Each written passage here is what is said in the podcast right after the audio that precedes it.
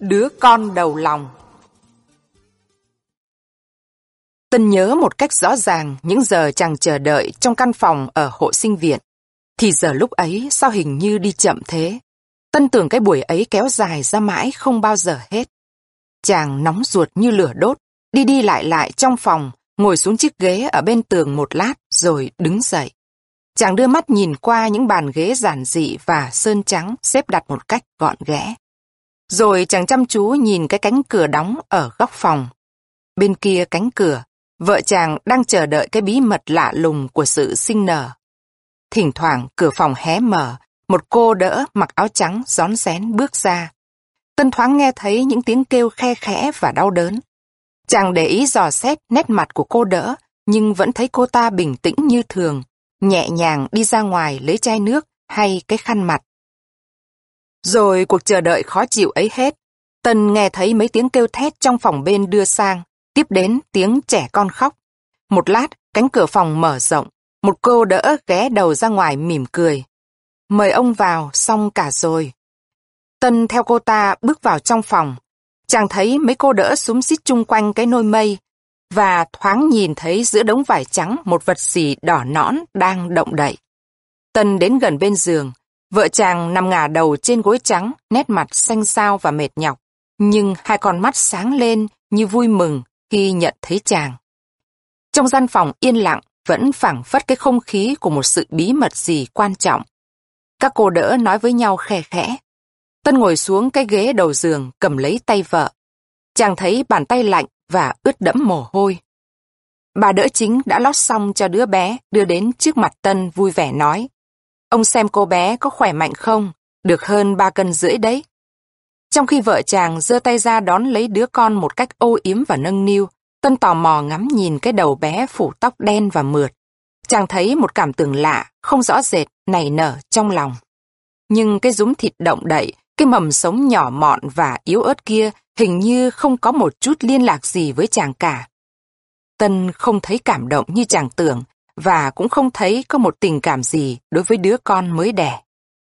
Một tuần lễ sau ở nhà, Tân thấy vợ và vú em bận rộn, rối rít như mỗi khi sắp đến ngày giỗ. Hai người suốt cả buổi chỉ ngồi cắt và khâu những cái áo con con, đan những đôi tất xinh xinh và sửa soạn cái nôi mây. Những công việc đó Tân thấy hay hay, nhưng chàng không để tâm đến. Thỉnh thoảng chàng mới thoáng chú ý một chút đến đứa bé mà chàng thấy lúc nào cũng quấn kín trong miếng vải trắng và nhắm mắt ngủ kỹ. Một buổi sáng khi sắp sửa đi làm, Tân thấy vợ gọi. Này cậu lại mà xem, hay quá. Tân cúi xuống giường vợ chàng đưa ngồi, và hai tay giữ chân đứa bé đặt nằm trước mặt. Hai bàn tay nhỏ nhắn của đứa bé đang cọ quậy, giơ lên giơ xuống. Hai con mắt bé lờ đờ, như hơi ngạc nhiên nhìn. Vợ chàng sung sướng hỏi, có phải nó nhớn hơn hôm nọ nhiều không? Nàng giơ ngón tay cho đứa bé nắm rồi tiếp. Này cậu xem, nó nắm chặt chưa này? Tân cũng cầm lấy tay đứa bé đáp. Ừ, nhưng sao cái đầu nó dài thế nhỉ? Tôi trông nó thế nào ấy? Nó còn bé thì nó thế chứ sao? Mà hình như một mắt to một mắt nhỏ. Vợ Tân có ý không bằng lòng cãi lại. Không, hai mắt nó bằng nhau đấy chứ. Cậu chỉ hay chê nó thôi. Rồi nàng bế đứa con lên lòng, âu yếm cho bú. Dần dần Tân cũng quen với đứa trẻ lặng lẽ sống bên mình. Mỗi lần đi về, Tân lại đến cạnh cái nôi, vén tấm màn trắng lên và nhìn một lát đứa bé nằm trong đó. Vẫn hai tay cọ quậy và con mắt lờ đờ nhìn mọi vật. Tuy vậy, Tân không thấy rõ rệt có cái liên lạc gì với đứa trẻ. Và lại, chàng cũng không nghĩ sâu xa gì về sự đó, chỉ thoáng qua trong trí mà thôi. Một lần, chàng đang ngồi làm việc ở bàn giấy thì nghe tiếng vợ tắm cho đứa bé ở trong buồng. Vợ chàng gọi. Cậu vào đây hộ tôi một tí. Tân quay mặt vào phía buồng đáp. Con sen đâu, sao không gọi nó? Nó còn bận giặt ngoài kia, thì cậu vào hộ tôi một tí có làm sao? Giữ hộ tôi cái đầu để tôi tắm cho nó thôi mà. Tân ngần ngại bỏ dở công việc. Nào thì vào. Rồi chàng vào trong buồng, ngồi xuống bên cái chậu, hai tay giữ lấy đầu đứa bé. Vợ chàng nói lấy lòng. Cậu chỉ cầm một tí thôi, tôi tắm cho nó xong ngay bây giờ đây. Tân nhìn đứa bé, không thích một chút nào. Cái thân hình ngắn ngủn và chân tay ngằng nghiêu của nó làm chàng khó chịu, không muốn để ý đến. Chàng càu nhàu mắng đứa bé. Nằm im, mày cứ cọ quậy bắn cả nước lên tao đây này. Cái đầu đứa bé bôi đầy xà phòng nên càng trơn khó giữ. Tân đã thấy mỏi tay, chàng bảo vợ. Thôi giữ lấy nó, tôi mỏi tay lắm rồi. Vợ chàng hơi gắt. Hãy giữ một chút nữa, mới có một tí thế đã kêu mỏi. Cái giọng nói ấy làm cho Tân không bằng lòng. Chàng buông đứa trẻ đứng dậy, trả lời sẵn. Không phải công việc của tôi. Với lại tôi trông nó khó chịu lắm. Tân không nhận thấy nét mặt ngạc nhiên và buồn rầu của vợ. Bước ra ngoài. Một chút hối hận. Đến cửa, làm chàng quay mặt lại. Vợ chàng đang ôm đứa bé trong lòng, khóc nức nở. Ra ngoài, Tân mới nhận thấy cái cử chỉ vô lý của mình. Một tấm tình thương nảy nở trong lòng chàng. Tân muốn giở vào an ủi vợ, xin lỗi nàng vì đã làm nàng phải buồn rầu. Chàng dừng lại, định quay vào, nhưng không biết cái gì vẫn giữ chàng lại. Tân đến ngồi bên bàn, nghĩ ngợi. Từ khi hai vợ chồng lấy nhau, những cuộc cãi cọ nhỏ mọn, không có nghĩa lý gì vẫn thường xảy ra luôn. Vì một câu nói, vì một cớ không đâu, hai vợ chồng lại giận nhau. Mà cũng như lần này, Tân cảm thấy chàng chỉ có một lời dịu ngọt êm ái là đủ cho hai bên hòa hợp lại như cũ. Nhưng những câu ấy tan đi trên miệng trước khi nói ra lời. Một ý xấu khiến chàng yên lặng và suy chàng giận dữ thêm lên để lấy phần phải về mình. Khi Tân trở lại phòng, chàng thấy vợ đang ngồi cho con bú. Đứa bé chải rửa sạch sẽ trông hồng hào như đánh phấn. Cái bàn tay mập mạp xinh xắn của nó nắm chặt lấy tay mẹ như để cần sự âu yếm và che chở. Thỉnh thoảng nó ậm ừ trong miệng có vẻ rất bằng lòng. Tân lại gần, cúi nhìn đứa bé. Chàng thấy trong lòng một mối cảm động êm đềm và phiền phức. Nhìn đứa trẻ ngây thơ nằm trong lòng mẹ, Tân cảm thấy lần đầu cái thiêng liêng sâu xa của sự sống và nhận thấy chính những cái bé nhỏ hèn mọn hàng ngày nó phá hoại cuộc đời. Từ đấy, đứa con như cái dây giữ sự hòa hợp trong hai vợ chồng. Tân và vợ chàng không cãi nhau nữa, mà nếu có xảy ra cuộc hờn giận, hai người chỉ cùng trông đứa trẻ mũm mĩm là lại hòa hảo như cũ. Thỉnh thoảng, vợ chàng bồng con đưa đến trước mặt Tân chỉ cho chàng biết những cái thay đổi trong đứa bé. Này cậu trông, cái thóp bây giờ đã nhỏ đi rồi đấy. Tân cũng chăm chú xem, rồi nói chuyện với con. Lúc chàng ngừng lên nhìn, chàng thấy vợ ngượng nghịu muốn giấu sự vui mừng làm ửng hồng đôi gò má. Tân cũng thấy trong tâm can một sự vui vẻ khác thường. Buổi sáng nay, vừa bước chân vào trong nhà, Tân đã hỏi vợ. Em đâu? Nó ngủ. Cái gì thế? Tôi có cái này hay lắm. Tân giơ lên cho vợ xem một đôi bít tất len trắng xinh đẹp. Chàng bước lại bên cạnh cái nôi rủ màu trắng sạch sẽ. Vợ chàng vội nói. Ấy, khẽ chứ cậu, để nó ngủ. Tôi vừa mới đặt xong. Gió lạnh đầu mùa. Buổi sáng hôm nay, mùa đông đột nhiên đến, không báo cho biết trước. Vừa mới ngày hôm qua, trời hãy còn nắng ấm và hanh. Cái nắng về cuối tháng mười làm nứt nẻ đất ruộng và làm giòn khô những chiếc lá rơi. Sơn và chị chơi cỏ gà ở ngoài cánh đồng còn thấy nóng bức, chảy mồ hôi. Thế mà qua một đêm mưa rào, trời bỗng đổi gió bấc, rồi cái lạnh ở đâu đến, làm cho người ta tưởng đang ở giữa mùa đông rét mướt. Sơn tung chăn tỉnh dậy, nhưng không bước xuống giường ngay như mọi khi, còn ngồi thu tay vào trong bọc. Bên cạnh đứa em bé vẫn nằm tay ngủ kỹ. Chị Sơn và mẹ Sơn đã trở dậy, đang ngồi quạt hỏa lò để pha nước chè uống. Sơn nhận thấy mọi người đã mặc áo rét cả rồi. Nhìn ra ngoài sân, Sơn thấy đất khô trắng, luôn luôn cơn gió vi vu làm bốc lên những màn bụi nhỏ, thổi lăn tăn những cái lá khô lạo xạo. Trời không u ám, toàn một màu trắng đục. Những cây lan trong chậu lá rung rinh và hình như sắt lại vì rét. Sơn cũng thấy lạnh, vội vơ lấy cái chăn trùm lên đầu rồi cất tiếng gọi chị. Mẹ Sơn nghe thấy, đặt chén nước chè xuống, bảo chị Lan. Con vào buồng lấy thúng áo ra mẹ mặc cho em đi. Rồi quay lại bảo Sơn, con sang đây mà ngồi cho ấm, bước khéo để cho em bé ngủ. Sơn kéo chăn lên đắp cho em, rồi co ro đứng dậy sang phản bên này, ngồi xếp bằng ngay bên khay nước. Mẹ Sơn rót cho một chén, Sơn cầm lấy chén chè nóng ấp vào mặt, vào má cho ấm, rồi để mắt vào miệng chén cho hơi bốc lên. Bà Sơn thường vẫn bảo làm thế chóng tỉnh mắt. Người vú già xù xù cái áo bông cạnh rách, xách siêu nước từ dưới nhà lên, vừa suýt xoa vừa nói. Rét quá, múc nước cóng cả tay. Vú giơ tay hơ lên hỏa lò, mẹ Sơn hỏi. Năm nay rét sớm hơn mọi năm vú nhỉ? Người vú già ra vẻ nhớ lại đáp. Cũng chả bằng cái năm mợ đi cân gạo bên sông. Gớm mới rét làm sao. Sáng tôi dậy, bà sai đi chợ, cứ run lên cầm cập. Sơn cũng nhớ cái rét năm ấy rõ rệt lắm, như mới đây thôi. Buổi sớm hôm ấy, mẹ Sơn cũng ngồi uống nước chè như sáng hôm nay và cũng lấy áo rét ra mặc. Chị Lan tự trong buồng đi ra, khệ nệ ôm cái thúng quần áo đặt lên đầu phản. Mẹ Sơn lật cái vỉ buồm lục đống quần áo rét. Sơn nhận ra những cái áo Sơn đã mặc năm ngoái, năm kia, một cái áo vệ sinh màu nâu sẫm với một cái áo dạ khâu chỉ đỏ. Sơn cầm giơ những cái áo lên, thấy mát lạnh cả tay. Từ bộ quần áo thoảng ra hơi mốc của vải gấp lâu trong hòm, làm Sơn nhớ lại những buổi đầu mùa rét từ bao giờ, lâu lắm, ngày Sơn còn nhỏ. Mẹ Sơn giơ lên một cái áo bông cánh đã cũ nhưng còn lành lặn, nói. Đây là áo của cô Duyên đây. Duyên là đứa em gái bé của Sơn, chết từ năm lên bốn tuổi. Mẹ Sơn nhắc đến làm Sơn nhớ em, cảm động và thương em quá. Vú già là người đã nuôi Duyên từ lúc mới đẻ, với lấy cái áo lật đi lật lại, ngắm nghía, tay mân mê các đường chỉ. Giá bây giờ em nó có còn cũng chả mặc được. Mẹ Sơn yên lặng không nói gì, nhưng đến lúc với Sơn lại gần để mặc áo, Sơn thấy mẹ hơi rơm rớm nước mắt. Sơn đã mặc xong áo ấm áp, cả cái áo dạ chỉ đỏ lẫn áo vệ sinh, ngoài lại mặc phủ cái áo vải thâm dài.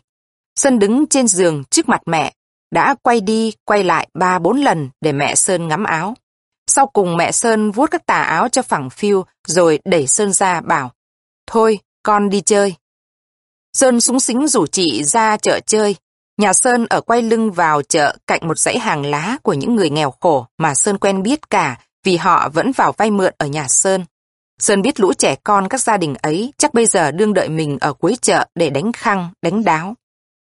Không phải ngày phiên nên chợ vắng không, mấy cái quán chơ vơ lộng gió, rác bẩn rải rác lẫn với lá rụng của cây đề. Gió thổi mạnh làm Sơn thấy lạnh và cay mắt. Nhưng chân trời trong hơn mọi hôm, những làng ở xa Sơn thấy rõ như gần, mặt đất rắn lại và nứt nẻ những đường nho nhỏ, kêu vang lên tanh tách dưới nhịp guốc của hai chị em. Đến cuối chợ đã thấy lũ trẻ đang quây quần chơi nghịch. Chúng nó thấy chị em Sơn đến đều lộ vẻ vui mừng, nhưng chúng vẫn đứng xa, không dám vồ vập. Chúng như biết cái phận nghèo hèn của chúng vậy, tuy Sơn và chị vẫn thân mật chơi đùa với, chứ không kiêu kỳ và khinh khỉnh như các em họ của Sơn. Thằng Cúc, thằng Xuân, cái Tí, cái Túc, sán gần dương mắt ngắm bộ quần áo mới của Sơn.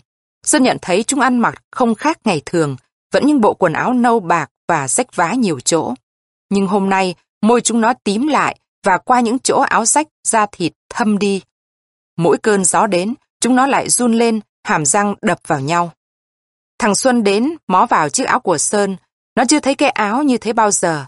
Sơn lật vạt áo thâm, chìa áo vệ sinh và áo dạ cho cả bọn xem. Một đứa tắc lưỡi, nói. Cái áo này mặc thì nóng lắm. Chắc mua phải đến một đồng bạc chứ không ít chúng mày nhỉ. Đứa khác nói. Ngày trước thầy tao cũng có một cái áo như thế. Về sau bán cho ông Lý mất. Cái Túc ngây ngô dương mắt lên hỏi Sơn. Cái này cậu mua tận Hà Nội phải không? Sơn ưỡn ngực đáp. Ở Hà Nội, chứ ở đây làm gì có. Mẹ tôi còn hẹn mua cho tôi một cái áo len nhiều tiền hơn nữa kia. Chị Lan bỗng giơ tay vẫy một con bé từ nãy vẫn đứng dựa vào cột quán gọi. Sao không lại đây, Hiên? Lại đây chơi với tôi. Hiên là đứa con gái bên hàng xóm, bạn chơi với Lan và Duyên. Sơn thấy chị gọi nó không lại, bước đến gần, trông thấy con bé co ro đứng bên cột quán, chỉ mặc có manh áo rách tả tơi, hở cả lưng và tay. Chị Lan cũng đến hỏi. Sao áo mày rách thế, Hiên? Áo lành đâu không mặc? Con bé bịu xịu môi. Hết áo rồi, chỉ còn cái này. Sao không bảo u mày may cho? Sơn bấy giờ mới chợt nhớ ra là mẹ cái Hiên rất nghèo, chỉ có nghề đi mỏ cua bắt ốc thì còn lấy đâu ra tiền mà sắm áo cho con nữa. Sơn thấy động lòng thương, cũng như ban sáng Sơn đã nhớ thương đến em Duyên ngày trước vẫn chơi cùng với Hiên, đùa nghịch ở vườn nhà. Một ý nghĩ tốt bỗng thoáng qua trong trí, Sơn lại gần chị thì thầm. Hay là chúng ta đem cho nó cái áo bông cũ chị ạ? À? Ừ, phải đấy, để chị về lấy. Với lòng ngây thơ của tuổi trẻ, chị Lan hăm hở chạy về nhà lấy áo. Sơn đứng lặng yên đợi, trong lòng tự nhiên thấy ấm áp, vui vui. Nhưng cái vui của Sơn không được bao lâu. Bữa cơm về tới nhà, Sơn không thấy mẹ đâu cả, hỏi Vú già. Mợ tôi đâu hả Vú? Chị Lan và cậu cứ ăn trước đi, mợ còn đi ăn cỗ đến trưa mới về. Rồi Vú già nhìn rõ vào mặt Sơn hỏi. Có phải cậu đem cho con Hiên cái áo bông cũ phải không? Sơn ngạc nhiên đáp. Phải, nhưng sao Vú biết? Con Sinh nó nói với tôi đấy. Sinh là đứa em họ Sơn, vẫn hay nói hỗn với Vú già nên Vú ấy ghét. Nó lại còn bảo, hễ mợ về, nó sẽ sang mách mợ cho cậu phải đòn. Sơn lo quá, sắp ăn, bỏ đũa đứng dậy, van. Thế bây giờ làm thế nào hả Vú? Mợ tôi biết thì chết. Ai bảo cậu dại dột đem cho áo nó? Bây giờ cậu sang bảo cái Hiên trả lại thì không việc gì. Sơn vội vàng đi ra chợ tìm Hiên nhưng không thấy con bé ở đó. Đến nhà cũng không thấy ai, mẹ nó cũng không có nhà. Hai chị em lo sợ đi ra cánh đồng tìm cũng không gặp. Gần đến buổi chiều, Sơn và chị chưa đòi được áo, Lan trách em. Sao em lại nghĩ đem cho nó cái áo ấy? Có phải bây giờ mợ mắng chết không? Ai bảo chị về lấy? Nếu chị không về lấy thì em biết đâu. Chị Lan đấu dịu. Thôi, bây giờ phải về nhà chứ biết làm thế nào. Nhưng mà em sợ lắm. Chị Lan thở dài, nắm chặt lấy tay em, an ủi. Đằng nào cũng phải về cơ mà, may ra có lẽ mợ không mắng đâu. Hai chị em lo lắng, dắt nhau lẻn về nhà. Đến cửa, Sơn nghe thấy tiếng mẹ nói ở trong với tiếng một người đàn bà khác nữa, nghe quen quen. Lan dắt tay Sơn khép nép bước vào. Hai chị em ngạc nhiên đứng sững ra khi thấy mẹ con Hiên đang ngồi ở cái ghế con trên đất trước mặt mẹ, tay cầm cái áo bông cũ. Thấy hai con về, mẹ Sơn ngừng lên nhìn rồi nghiêm nghị bảo. Kìa, hai cô cậu đã về kia, thế áo bông của tôi đâu mà tự tiện đem cho đấy. Sơn sợ hãi, cúi đầu lặng im, nép vào sau lưng chị. Bác Hiên vừa cười vừa nói. Tôi về thấy cháu nó mặc cái áo bông, tôi hỏi ngay. Nó bảo của cậu Sơn cho nó. Tôi biết cậu ở đây đùa, nên tôi phải vội vàng đem lại đây trả mợ.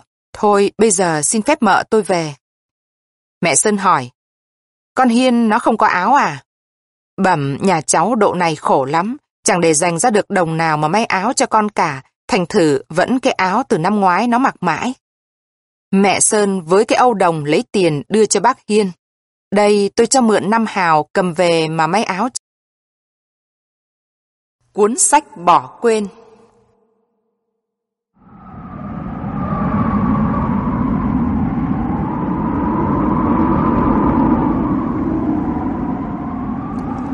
Thành đi lại trên sân ga thong thả và lơ đãng.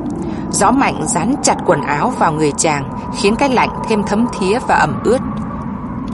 Tuy trời không mưa, nhưng Thành tự như thấy trong lòng mưa bụi, buồn rầu và chán nản. Một mối buồn không sâu sắc, nhưng êm êm làm tê liệt cả tâm hồn. Chàng không muốn nhớ lại, hình như muốn để quên đi với nỗi thất vọng ấy. Câu trả lời của ông Xuân, nhà xuất bản, vẫn nhắc lại bên tai Thành một nhịp trầm và khó chịu. Sách của ông không được ai hoan nghênh cả. Thành mí môi lại, giữ vẻ tự nhiên, điềm đạm của người đã thường nghĩ đến điều ấy rồi. Chàng để tay lên bàn thảo cuốn Mơ Xưa, vuốt cong đầu giấy lại, không trả lời. Ông Xuân nói tiếp.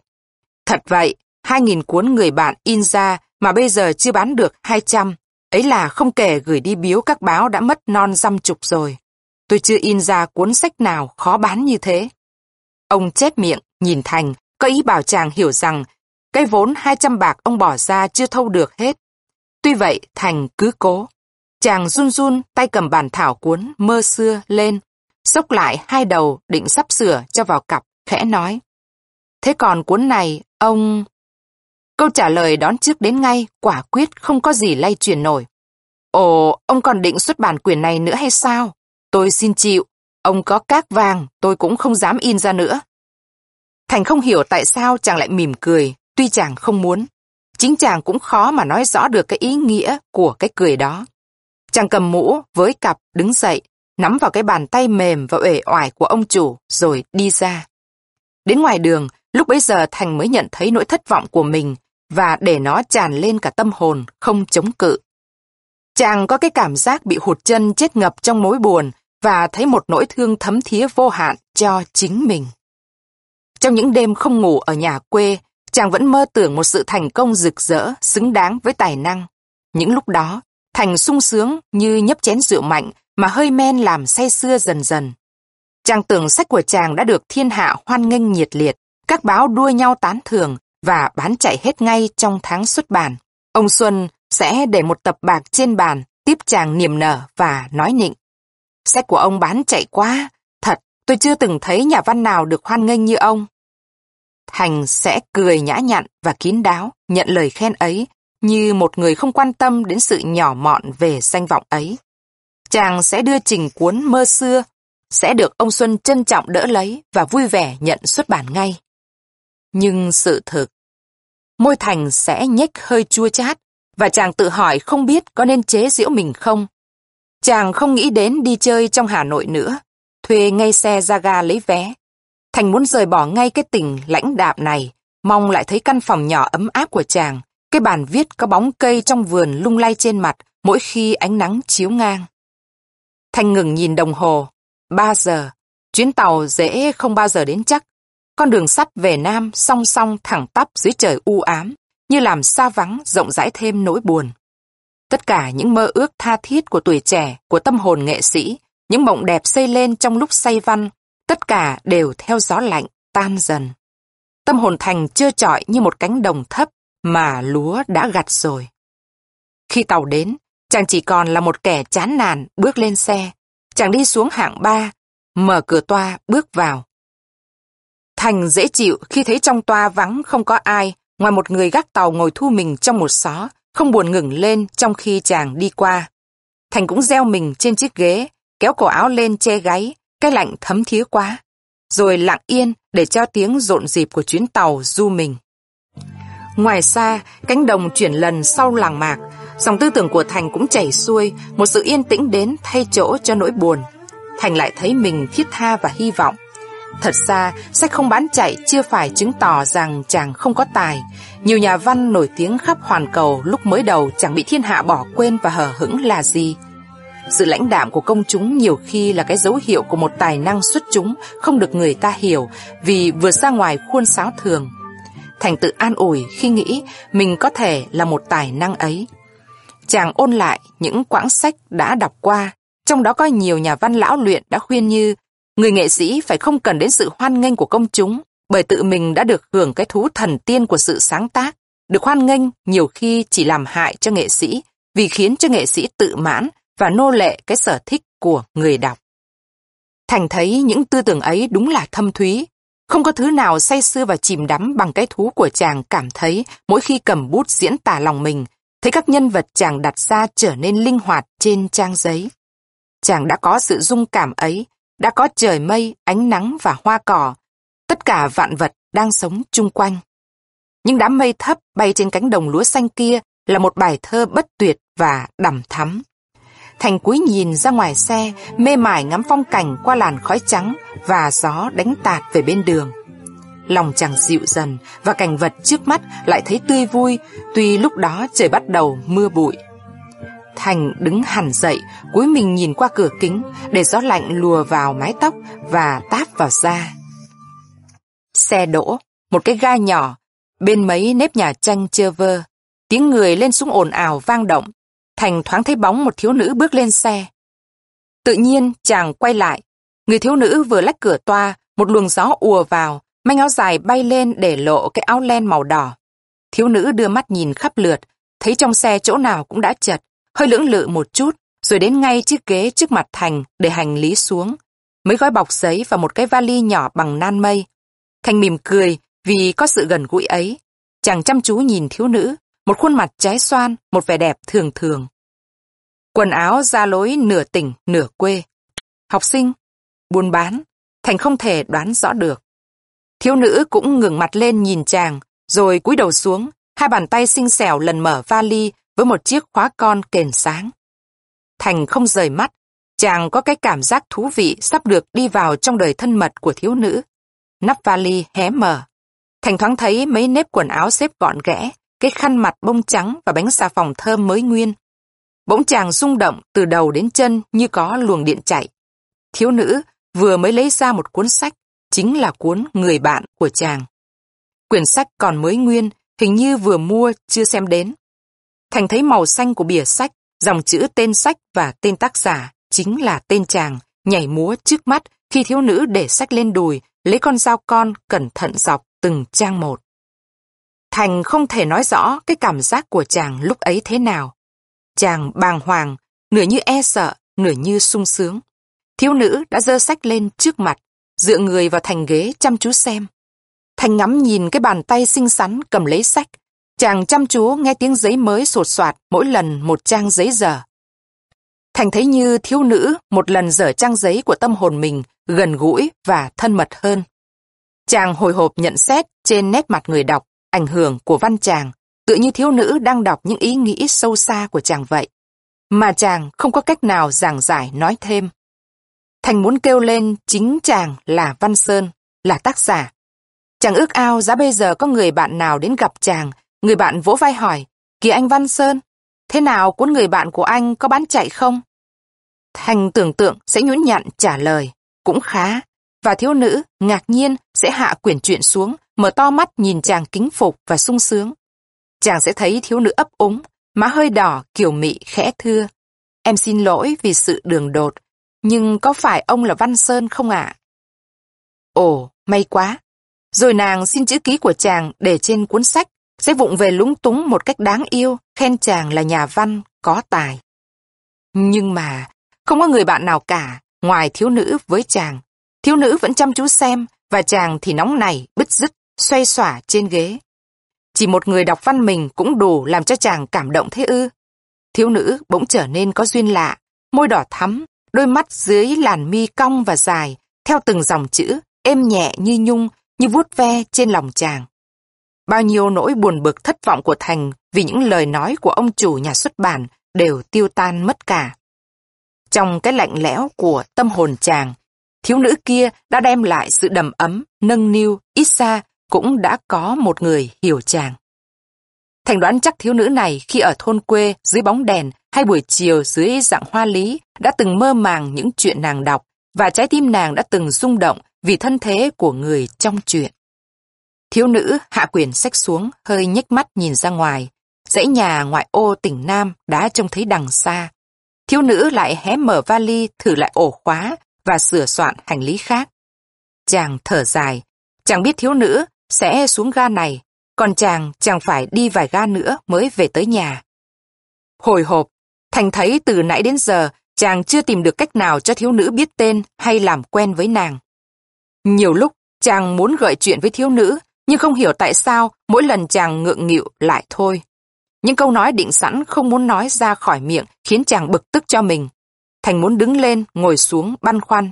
Thiếu nữ đưa mắt nhìn Thành, một tay để trên vali, một tay vén lại tà áo cho gọn ghẽ. Tàu bắt đầu đi chậm vào ga. Thành luống cuống đứng dậy ra đầu toa, tựa vào bên cửa nhìn xuống, như chú ý lắm đến cảnh tấp nập ở dưới đường. Khi thiếu nữ khệ nệ xách vali đi qua trước mặt, Thành nép người vào bên, mái tóc người thiếu nữ khẽ phớt qua ngực chàng, mái tóc đen che vành tai hồng và cái cổ tròn xinh. Chàng cúi xuống nữa, ra hẳn ngoài tàu, nhìn theo thiếu nữ đi lẫn vào đám đông người. Lâu chàng còn nhận thấy đôi vai mảnh và thon của thiếu nữ trong đám hành khách, cho đến khi thiếu nữ khuất vào ga, Thành có cảm tưởng như đã mất một người bạn thân yêu quá. Chàng buồn nản thong thả trở về chỗ cũ. Bỗng nhiên Thành đứng lại và mắt chàng mở to lên, trên ghế chỗ thiếu nữ ngồi cuốn Người bạn của nàng vừa mở nằm yên. Thành cầm vội lấy, cúi nhìn ra ngoài, chàng tưởng còn kịp gửi trả người thiếu nữ. Nhưng tàu đã chạy rồi, gió lạnh bắt đầu thổi mạnh lên. Thành gieo mình xuống ghế, tay mân mê cuốn sách dở đi dở lại các trang. Hình như còn một chút đầm ấm gì của người thiếu nữ ấy vương lại trong trang giấy. Nhưng đột nhiên, như có mũi kim xuyên thẳng vào tim chàng. Ngộ không phải là thiếu nữ bỏ quên chăng? Biết đâu Nàng chẳng bỏ lại cuốn truyện tồi khiến nàng không vừa lòng. Biết đâu, nàng không rõ chính chàng là tác giả và cố ý bỏ lại sách để tỏ sự nhạt nhẽo của nàng. Thành khẽ thở dài. Những ý nghĩ vờ vực đó xôn xao trong óc chàng. Thành mân mê cuốn sách và tựa như có thể tìm được trong ấy câu trả lời. Rồi thẫn thờ, chàng để sách xuống lòng, áp trán vào cửa kính nhìn ra ngoài. Mưa bụi đã tạnh từ lâu và nền mây xám tách ra để lọt một tia nắng vàng dịu lướt nhẹ trên ruộng mạ xanh non, trong trẻo và mong manh quá như sắp tắt. Thành thấy cái vui trong lòng chàng cũng trong sáng và mong manh như thế, chỉ một chút nghi ngờ, một chút lạnh lẽo cũng đủ làm cho tan đi. Thành không muốn nghĩ nữa, chàng khẽ khẽ, khép cuốn sách lại và ngồi yên lặng như mơ màng. Hai đứa trẻ. Tiếng trống thu không trên cái chòi của huyện nhỏ, từng tiếng một vang ra để gọi buổi chiều. Phương Tây đỏ rực như lửa cháy và những đám mây ánh hồng như hòn than sắp tàn. Dãy tre làng trước mặt đen lại và cắt hình rõ rệt trên nền trời. Chiều, chiều rồi, một chiều êm ả như du, văng vẳng tiếng ếch nhái kêu gian ngoài đồng ruộng, theo gió nhẹ đưa vào. Trong cửa hàng hơi tối, muỗi đã bắt đầu vo ve. Liên ngồi yên lặng bên mấy quả thuốc sơn đen, đôi mắt chị bóng tối ngập đầy dần và cái buồn của buổi chiều quê thấm thía vào tâm hồn ngây thơ của cô. Liên không hiểu sao, nhưng chị thấy lòng buồn man mác trước cái giờ khắc của ngày tàn. Em thắp đèn lên chị Liên nhé. Nghe tiếng An, Liên đứng dậy trả lời. Hẵng thong thả một lát nữa cũng được, em ra ngồi đây với chị, kẻo ở trong ấy muỗi. An bỏ bao diêm xuống bàn cùng chị ra ngoài chõng ngồi. Chiếc chõng nan lún xuống và kêu cót két. Cái chõng này sắp gãy rồi chị nhỉ? Ừ, để rồi chị bảo mẹ mua cái khác thay vào. Hai chị em ngượng nhẹ, ngồi yên nhìn ra phố. Các nhà đã lên đèn cả rồi, đèn treo trong nhà bác Phở Mỹ, đèn Hoa Kỳ leo lét trong nhà ông Cửu và đèn dây sáng xanh trong hiệu sách. Những nguồn ánh sáng ấy đều chiếu ra ngoài phố, khiến cát lấp lánh từng chỗ và đường mấp mô thêm vì những hòn đá nhỏ một bên sáng, một bên tối. Chợ họp giữa phố vãn từ lâu, người về hết và tiếng ồn ào cũng mất. Trên đất chỉ còn rác rưởi, vỏ bưởi, vỏ thị, lá nhãn và bã mía. Một mùi âm ấm bốc lên, hơi nóng của ban ngày lẫn mùi cát bụi quen thuộc quá, khiến chị em Liên tưởng là mùi riêng của đất, của quê hương này. Một vài người bán hàng về muộn đang thu xếp hàng hóa, đòn gánh đã xỏ sẵn vào quang rồi. Họ còn đứng nói chuyện với nhau ít câu nữa. Mấy đứa trẻ con nhà nghèo ở ven chợ cúi lom khom trên mặt đất đi lại tìm tòi. Chúng nhặt nhạnh thanh nứa, thanh tre hay bất cứ cái gì có thể dùng được của các người bán hàng để lại. Liên trông thấy động lòng thương, nhưng chính chị cũng không có tiền để mà cho chúng nó. Trời nhá nhem tối, bây giờ chị em Liên mới thấy thằng cu bé xách điếu đóm và khiêng hai cái ghế trên lưng ở trong ngõ đi ra. Chị Tí mẹ nó theo sau, đội cái chõng trên đầu và tay mang không biết bao nhiêu là đồ đạc, tất cả cái cửa hàng của chị. Sao hôm nay chị dọn hàng muộn thế? Chị Tí để chõng xuống đất, bày biện các bát uống nước mãi rồi mới chép miệng trả lời Liên. Ôi chào, sớm với muộn mà có ăn thua gì. Ngày, chị đi mò cua bắt tép, tối đến chị mới dọn cái hàng nước này dưới gốc cây bàng bên cạnh cái mộc gạch. Để bán cho ai? Mấy người phu gạo hay phu xe, thỉnh thoảng mấy chú lính lệ trong huyện hay người nhà thầy thừa đi gọi chân tổ tôm, cao hứng vào hàng chị uống bát nước chè tươi và hút điếu thuốc lào. Chị Tí chả kiếm được bao nhiêu, nhưng chiều nào chị cũng dọn hàng từ chập tối cho đến đêm. Chị kê xong chõng, ghế, dịch ngọn đèn Hoa Kỳ lại ngồi têm trầu, còn thằng cu thì loay hoay nhóm lửa để nấu nồi nước chè. Lúc bấy giờ chị mới ngẩng lên nói chuyện với Liên. Còn cô, chưa dọn hàng à? Liên giật mình kêu khẽ, chết chửa, rồi đứng dậy giục em. Vào đóng cửa hàng thôi, không mẹ ra mắng chết. An đáp, hôm nay em chưa chắc mẹ có ra không chị ạ, à? Mẹ còn bận làm gạo cơ mà. Ngày nào cứ chập tối mẹ Liên tạt ra thăm hàng một lần và bà dặn hễ cứ trống thu không là phải đóng cửa hàng lại. Thế mà Liên mải ngồi nhìn phố quên mất. Bây giờ Liên vội vàng vào thắp đèn, xếp những quả sơn đen lại, trong lúc An đi tìm then để cài cửa cho chắc chắn. Cái cửa hàng hai chị em trông coi là một cửa hàng tạp hóa nhỏ xíu, mẹ Liên dọn ngay từ khi cả nhà bỏ Hà Nội về quê ở vì thầy Liên mất việc. Một gian hàng bé thuê lại của bà lão móm ngăn ra bằng một tấm phên nứa dán giấy nhật trình. Mẹ Liên giao cho Liên trông coi, bà còn bận làm hàng sáo và buổi tối thì hai chị em cùng ngủ đây để trông hàng. Liên đếm lại những phong thuốc Lào, xếp vào hòm các bánh xà phòng còn lại, vừa lầm nhầm tính tiền hàng. Hôm nay ngày phiên mà bán cũng chẳng ăn thua gì. Có phải buổi trưa em bán cho bà Lực hai bánh xà phòng không? An ngầm nghĩ rồi đáp. Vâng, bà ta mua hai bánh, còn cụ chị lấy chịu nửa bánh thôi.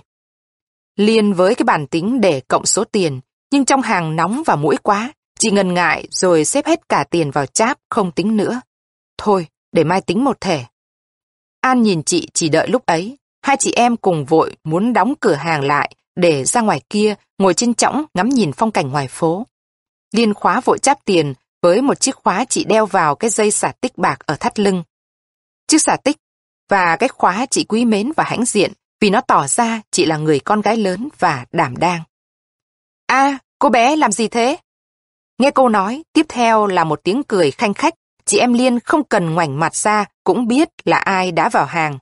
Đó là cụ Thi, một bà già hơi điên, vẫn mua rượu ở hàng Liên. Liên đã biết tính bà, chị lẳng lặng rót một cút rượu ti đầy đưa cho cụ. Chị không dám nhìn mặt cụ và trong lòng hơi run sợ, chị mong cho cụ chóng đi. Cụ cầm cút rượu soi lên rồi cười giòn giã nói. À, em Liên Thảo nhỉ, hôm nay lại rót đầy cho chị đây. Cụ ngửa cổ ra đằng sau uống một hơi cạn sạch, rồi vừa chép miệng, vừa lần ruột tượng trả tiền. Cụ để ba đồng xu vào tay Liên, xoa đầu chị một cái, rồi lảo đảo bước ra ngoài. Hai chị em Liên đứng sững nhìn theo cụ, đi lần vào bóng tối, tiếng cười khanh khách nhỏ dần về phía làng. Trời đã bắt đầu đêm, một đêm mùa hạ, êm như nhung và thoảng qua gió mát. Đường phố và các ngõ con dần dần chứa đầy bóng tối. Các nhà đã đóng im ỉm, trừ một vài cửa hàng còn thức, nhưng cửa chỉ để hé ra một khe ánh sáng. Trẻ con tụ họp nhau ở thềm hè, tiếng cười nói vui vẻ, khiến An thèm muốn nhập bọn với chúng để nô đùa, nhưng sợ trái lời mẹ dặn phải coi hàng, nên hai chị em đành ngồi yên trên chõng, đưa mắt theo dõi những bóng người về muộn, từ từ đi trong đêm. Vòng trời hàng ngàn ngôi sao ganh nhau lấp lánh, lẫn với vệt sáng của những con đom đóm bay là trên mặt đất hay len vào cành cây. An và Liên lặng ngước mắt lên nhìn các vì sao để tìm sông Ngân Hà và con vịt theo sau ông thần nông. Vũ trụ thăm thẳm bao la đối với tâm hồn hai đứa trẻ như đầy bí mật và xa lạ, làm mỏi trí nghĩ, nên chỉ một lát hai chị em lại cúi nhìn về mặt đất, về quãng sáng thân mật chung quanh ngọn đèn lay động trên chõng hàng của chị Tí. Về phía huyện, một chấm lửa khác nhỏ và vàng lơ lửng đi trong đêm tối, mất đi rồi lại hiện ra. An chỏ tay bảo chị. Kia, hàng phở của bác Siêu đã đến kia rồi. Tiếng đòn gánh cữu kịt nghe rõ rệt, khói theo gió tạt lại chỗ hai chị em. Bác Siêu đã tới gần, đặt gánh phở xuống đường. Bác cúi xuống nhóm lại lửa, thổi vào cái nứa con. Bóng bác mênh mang ngả xuống đất, một vùng, và kéo dài đến tận hàng rào, hai bên ngõ. An và Liên ngửi thấy mùi phở thơm, nhưng ở cái huyện nhỏ này, quả bác Siêu bán là một thứ quà xa xỉ, nhiều tiền hai chị em không bao giờ mua được. Liên nhớ lại khi ở Hà Nội chỉ được hưởng những thức quà ngon lạ, bấy giờ mẹ Liên nhiều tiền, được đi chơi bờ hồ, uống những cốc nước lạnh xanh đỏ. Ngoài ra, kỷ niệm còn nhớ lại không rõ rệt gì, chỉ là một vùng sáng rực và lấp lánh, Hà Nội nhiều đèn quá. Từ khi nhà Liên dọn về đây, từ khi có cái cửa hàng này, đêm nào Liên và em cũng phải ngồi trên chiếc chõng tre dưới gốc bàng với cái tối của quang cảnh phố chung quanh. Đêm tối đối với Liên quen lắm. Chị không sợ nó nữa. Tối hết cả, con đường thăm thẳm ra sông, con đường qua chợ về nhà, các ngõ vào làng lại sẫm đen hơn nữa. Giờ chỉ còn ngọn đèn con của chị Tí và cái bếp lửa của bác Siêu chiếu sáng một vùng đất cát. Trong cửa hàng, ngọn đèn của Liên, ngọn đèn vặn nhỏ, thưa thớt từng hột sáng lọt qua phên nứa. Tất cả phố xá trong huyện bây giờ đều thu nhỏ lại nơi hàng nước của chị Tí. Thêm được một gia đình bác Sầm, ngồi trên manh chiếu, cái thau sắt trắng để trước mặt, nhưng bác chưa hát vì chưa có khách nghe. Chị Tí phe phẩy cành chuối khô đuổi ruồi bò trên mấy thức hàng, chậm rãi nói. Giờ muộn thế này mà họ chưa ra nhỉ?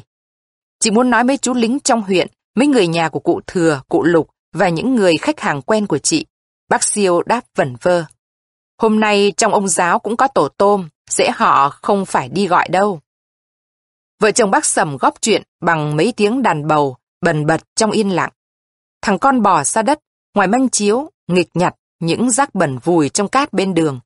Chừng ấy người trong bóng tối mong đợi một cái gì tươi sáng cho sự sống nghèo khổ hàng ngày của họ. An và Liên đã buồn ngủ díu cả mắt. Tuy vậy hai chị em vẫn cố gượng để thức khuya chút nữa trước khi vào hàng đóng cửa đi ngủ. Mẹ vẫn dặn phải thức đến khi tàu xuống, đường sắt đi ngang qua ngay trước mặt phố để bán hàng, may ra còn có một vài người mua. Nhưng cũng như mọi đêm, Liên không trông mong còn ai đến mua nữa. Với lại, đêm họ chỉ mua bao diêm hay gói thuốc là cùng. Liên và em cố thức là vì cớ khác, vì muốn được nhìn thấy chuyến tàu đó là sự hoạt động cuối cùng của đêm khuya. An đã nằm xuống, đầu gối lên đùi chị, mí mắt sắp sửa rơi xuống còn dặn với. Tàu đến chị đánh thức em dậy nhé. Ừ, em cứ ngủ đi. Liên khẽ quạt cho An, vuốt lại mái tóc tơ, đầu em bé nặng dần trên người Liên, chị ngồi yên không động đậy. Qua khe lá của cành bàng ngàn sao vẫn lấp lánh, một con đom đóm bám vào dưới mặt lá, vùng sáng nhỏ xanh nhấp nháy rồi hoa rụng xuống vai Liên khe khẽ, thỉnh thoảng từng loạt một. Tâm hồn Liên yên tĩnh hẳn, có những cảm giác mơ hồ không hiểu. Trống cầm canh ở huyện đánh tung lên một tiếng ngắn, khô khan, không vang động ra xa, rồi chìm ngay vào bóng tối. Người vắng mãi, trên hàng ghế chị Tí mới có hai ba bác phu ngồi uống nước và hút thuốc lào. Nhưng một lát từ phố huyện đi ra, hai ba người cầm đèn lồng lung lay các bóng dài. Mấy người làm công ở hiệu khách đi đón bà chủ ở tỉnh về. Bác Siêu nghển cổ nhìn ra phía ga lên tiếng. Đèn ghi đã ra kia rồi. Liên cũng trông thấy ngọn lửa xanh biếc sát mặt đất như ma chơi, rồi tiếng còi xe lửa ở đâu vang lại, trong đêm khuya kéo dài ra theo gió xa xôi. Liên đánh thức em. Dậy đi, An, tàu đến rồi. An nhỏm dậy, lấy tay dụi mắt cho tỉnh hẳn. Hai chị em nghe thấy tiếng dồn dập, tiếng xe rít mạnh vào ghi. Một làn khói bừng sáng trắng lên đằng xa, tiếp đến tiếng hành khách ồn ào khe khẽ. Mấy năm nay buôn bán kém nên người ta lên xuống ít, có khi hai chị em đợi chờ chẳng thấy ai. Trước kia ở sân ga có mấy hàng cơm mở đón khách, đèn sáng cho đến nửa đêm, nhưng bây giờ họ đóng cửa cả rồi, cũng im lặng tối đen như ngoài phố. Hai chị em chờ không lâu, tiếng còi đã rít lên và tàu rầm rộ đi tới. Liên dắt em đứng dậy để nhìn đoàn xe vụt qua, các toa đèn sáng trưng chiếu sáng cả xuống đường. Liên chỉ thoáng trông thấy những toa hàng trên sang trọng lố nhố những người, đồng và kền lấp lánh và các cửa kính sáng. Rồi chiếc tàu đi vào đêm tối, để lại những đốm than đỏ bay tung trên đường sắt. Hai chị em còn nhìn theo cái chấm nhỏ của chiếc đèn xanh treo trên toa sau cùng, xa xa mãi, rồi khuất sau rặng tre. Tàu hôm nay không đông nhỉ, chị nhỉ? Liên cầm tay em không đáp. Chuyến tàu đêm nay không đông như mọi khi, thưa vắng người và hình như kém sang hơn.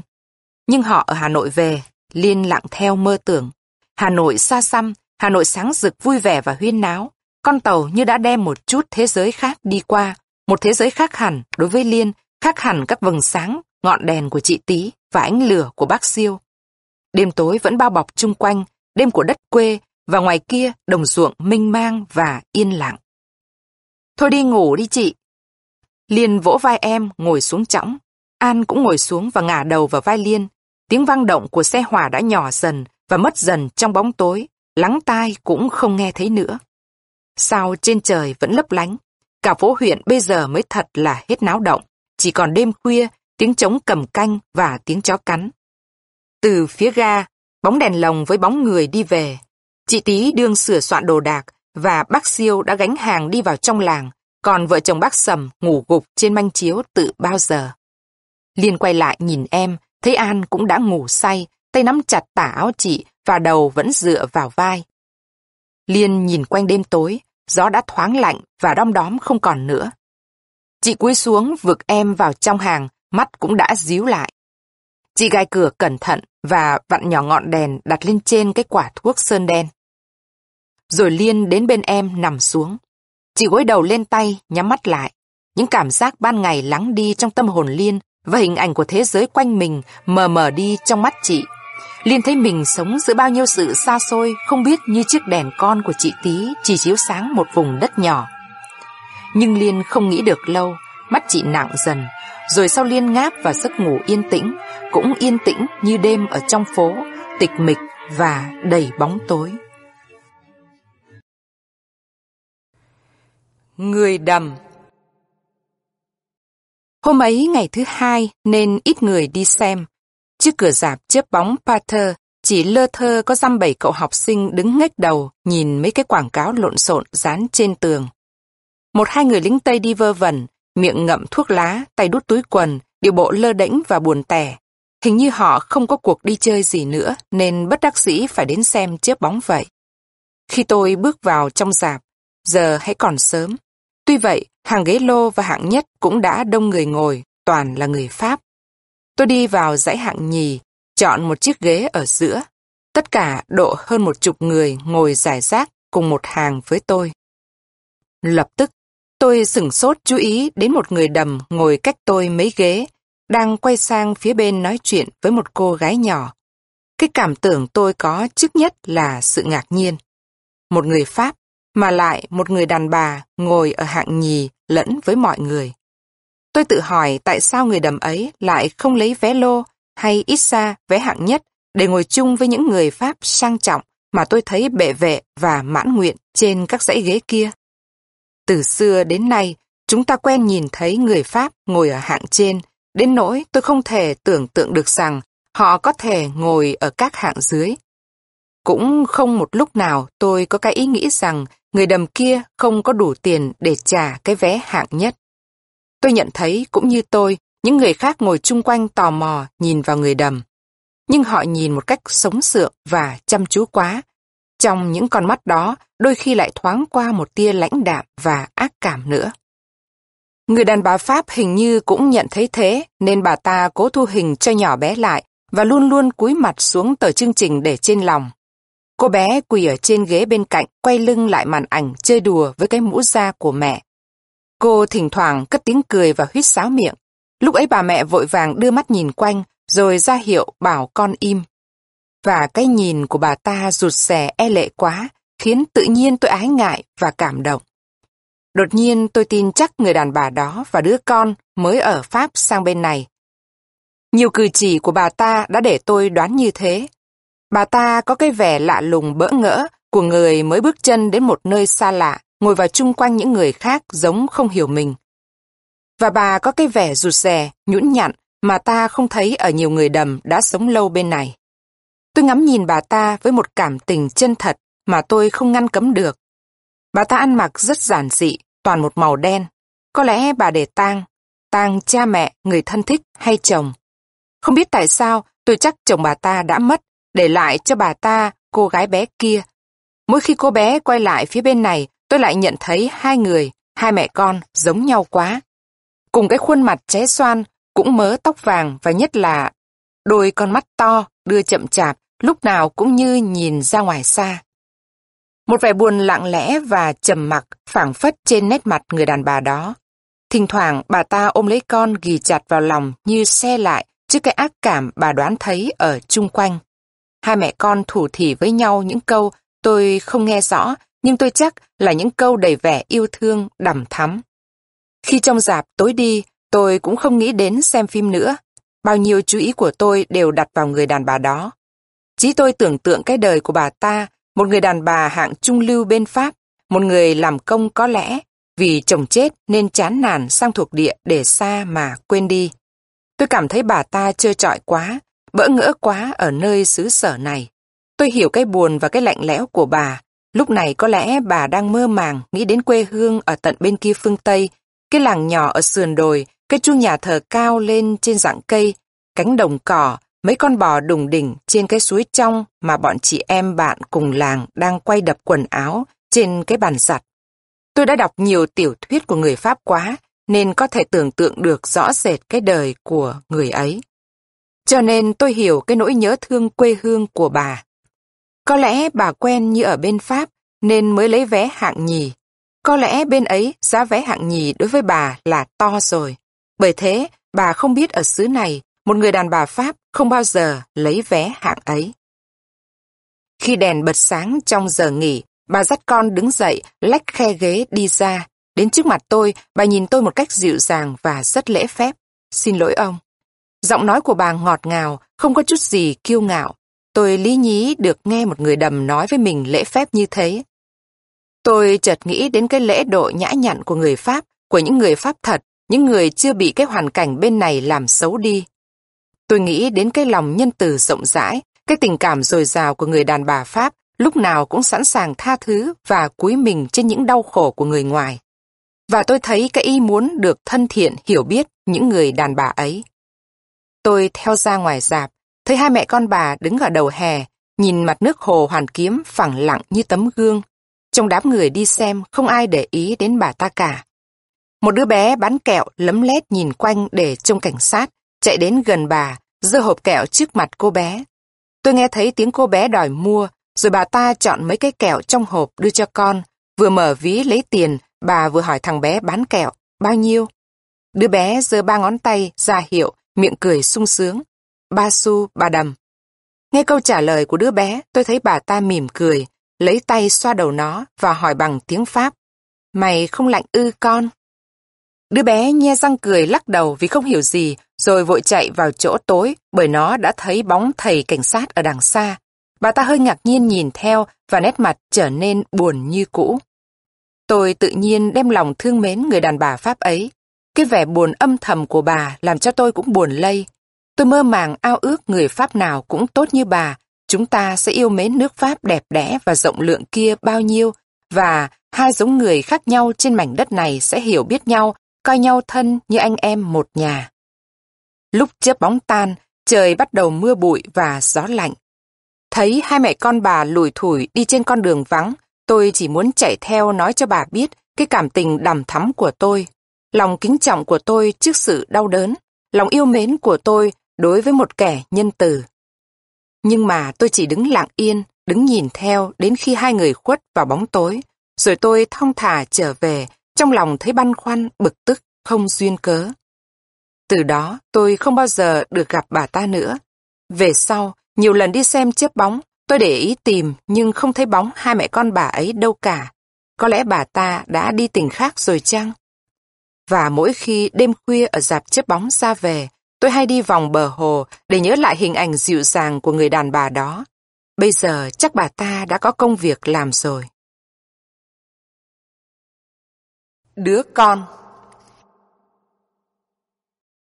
Chị Sen cúi mình dưới gánh nước nặng trĩu, lách cửa bước vào những bước khó nhọc và chậm chạp.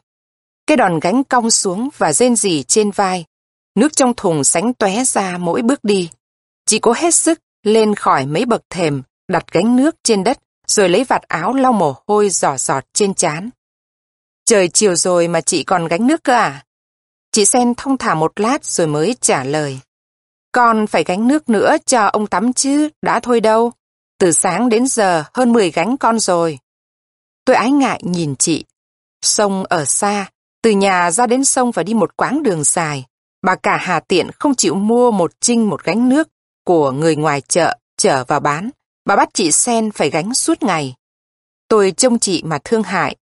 Người chị bé nhỏ, da sạm nắng, chân tay đã bị những công việc nặng nhọc làm thành xấu xí và cằn cỗi. Tôi sắp nói với chị một câu an ủi thì bỗng có tiếng the thé, tiếng bà cả ở trên nhà đưa xuống. Không đi mà gánh nước cho ông tắm đi, còn đứng đấy mà trầu chuyện. Gần tối rồi còn gì nữa. Tôi ngoảnh lại thấy bà cả đứng ở trên thềm, mặt cau có và giận dữ. Chị Sen sợ hãi, lẳng lặng, tra đòn gánh vào quang đi ra cửa. Tôi nghe thấy tiếng chị khẽ thở dài. Chị đi rồi tôi cũng quay về, sau lưng mang nặng cái nhìn của bà cả. Chắc bà ta không bằng lòng tôi chút nào, nhưng vì tôi là con cháu nên bà không dám nói đấy thôi. Chúng tôi và tất cả mọi người trong họ không ai ưa gì bà cả mà còn ghét nữa. Không biết trong cái ghét ấy có lẫn chút ganh tị không, vì bà cả giàu lắm, nhưng hễ nói đến tên bà, mọi người ai cũng bĩu môi khinh bỉ. Hai vợ chồng bà cả trước kia cũng nghèo hèn, sau nhờ cho vay lãi, lãi rất nặng mà trở nên giàu có. Nhưng bà kiệt ác lắm. Một tay bà cả đã tịch ký không biết bao nhiêu ruộng nương của người ở trong vùng. những người vay nợ bà bắt phải biếu xén, nên trong nhà bà lúc nào cũng có gà vịt, gạo hay chân giò. Nhưng hai ông bà hà tiện không dám ăn, gà vịt đem bán ở chợ, còn chân giò phơi khô để dành. Bữa cơm chỉ có một ít vừng rang thật mặn, một ít thịt kho rim và một đĩa rau. Hai ông bà thường kêu rằng khó ở, luôn luôn không ăn được. Chị Sen biết nhiều về những bữa cơm ấy vì chị phải ăn cơm với muối là thường. Nhiều khi sang chơi, tôi thấy chị ngồi trước mâm cơm chỉ có đĩa không với bát nước mắm. Chị ăn uể oải như người không ăn được, tuy chị đói. Chị bảo rằng cơm với muối khó ăn lắm, nuốt vào nó nghẹn ở cổ. Chị Sen là con một người làng, có nợ ông bà cả. Nghe đâu thầy chị đã chạy cái nhiêu, phải lên lại van bà cả vay ba chục. Ngày mùa đã trả được một nửa và ít lãi, còn một nửa chưa trả được, phải đem chị Sen gán làm đứa ở không công. Nhưng mẹ chị Sen nói mãi, bà cả rộng lượng hẹn một năm cho hai áo cánh, một cái áo nâu dài và hai cái quần sồi. Mẹ chị Sen cảm ơn lòng tử tế cao cả của người chủ nợ. Bà dặn con ở lại hầu hạ ông bà cả chu đáo, rồi về.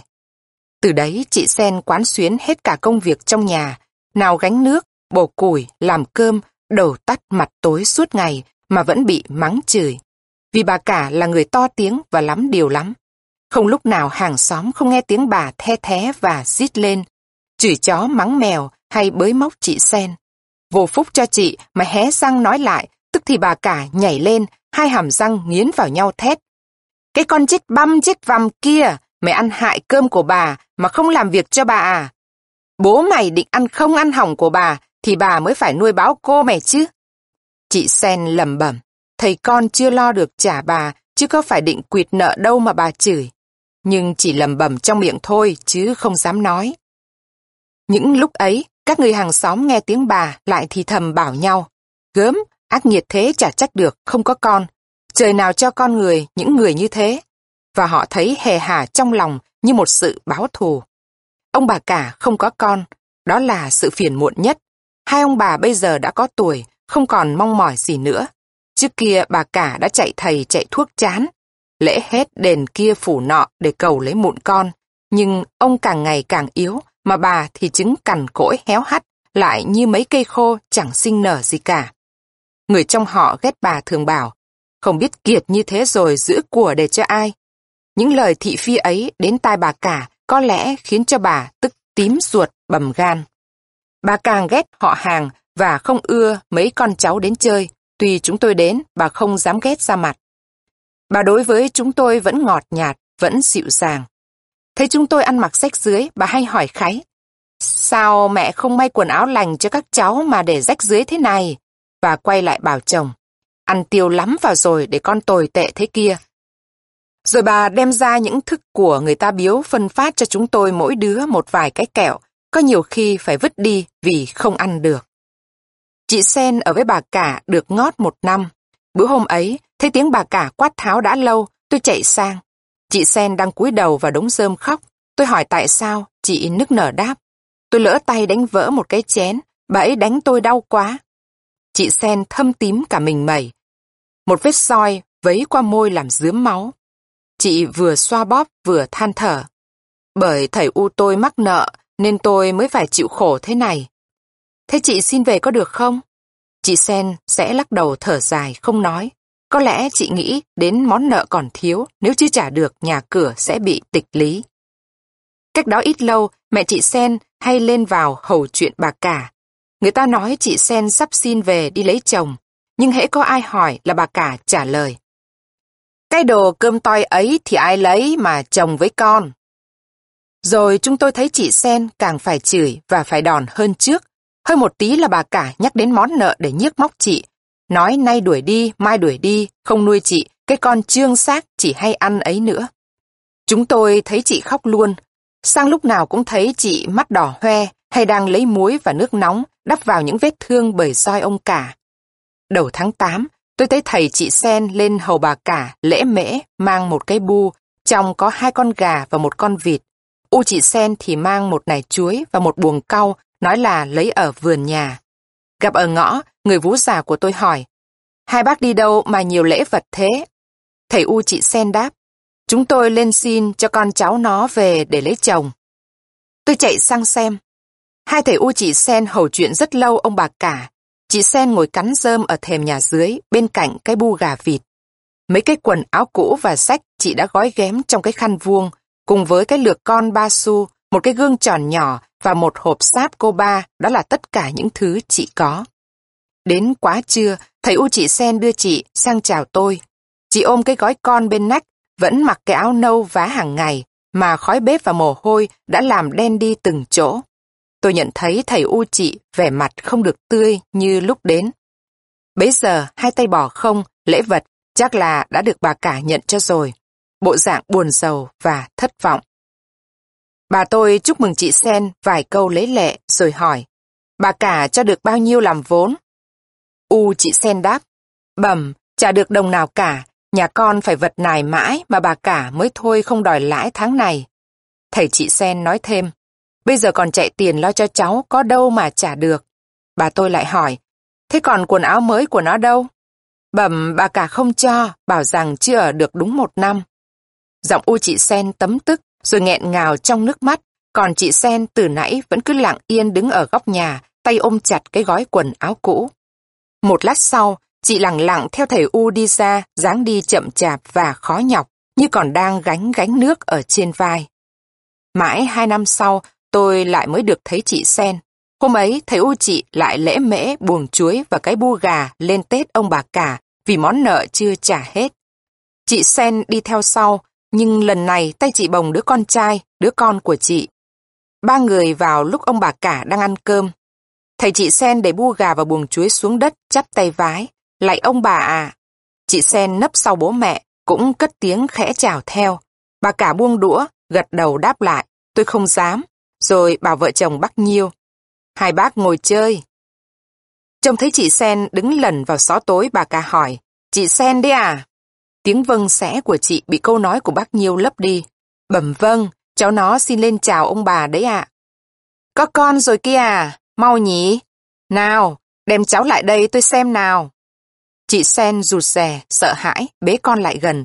Bà cả giơ tay đón đứa bé vừa hỏi, nó lên mấy? Bẩm, cháu mới được mười bốn tháng ạ. À. Bà cả xốc đứa bé trên tay rồi nhìn ông cả bảo, này thằng bé nặng quá. Bà quay mặt đứa bé lại, nhìn nó và tặc âu với nó mấy tiếng, rồi bỗng bà vòng tay ghì chặt đứa trẻ vào cái sườn cằn cỗi của bà, khiến tấm áo lụa căng thẳng trên ngực lép và đôi vú héo hon. Đứa bé sợ khóc thét lên, ngửa cổ ra đằng sau, bà cả dỗ, ngoan ngoan bà cho cái này.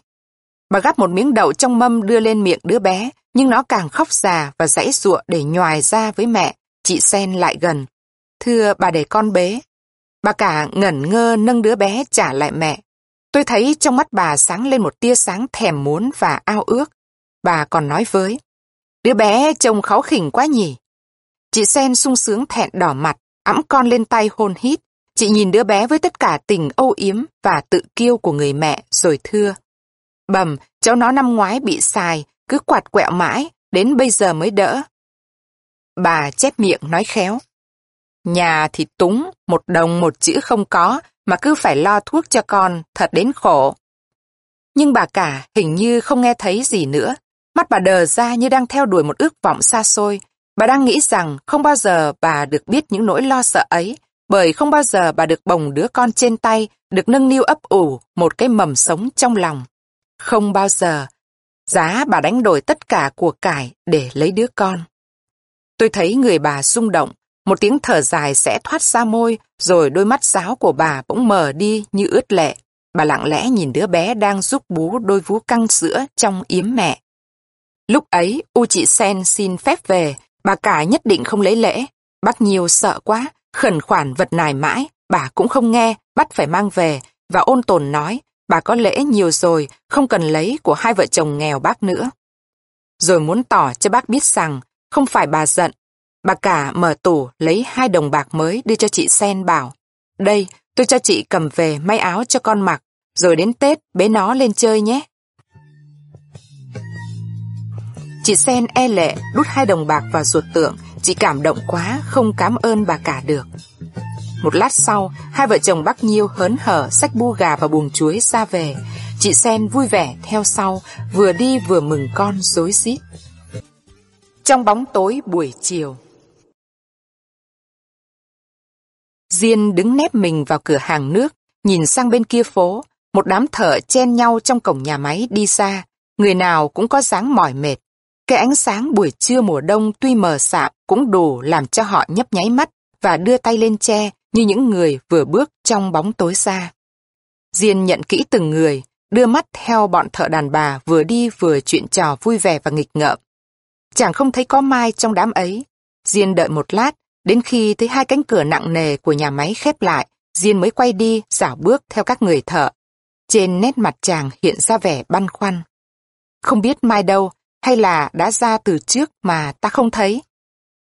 Diên muốn nắm lấy một người thợ đàn bà mà hỏi nhưng lại không dám. Và lại Diên sợ hỏi người ta thế, Mai biết sẽ không bằng lòng. Diên vừa đi vừa nghĩ ngợi. Chàng nhớ hết lại các cử chỉ của Mai đối với chàng gần đây. Lần này không phải là lần đầu chàng đi đón Mai gấp. Trước kia không bao giờ thế, vì Mai đã biết thế nào, Diên cũng đến đón nàng. Vậy ra Mai đã có ý lẩn tránh.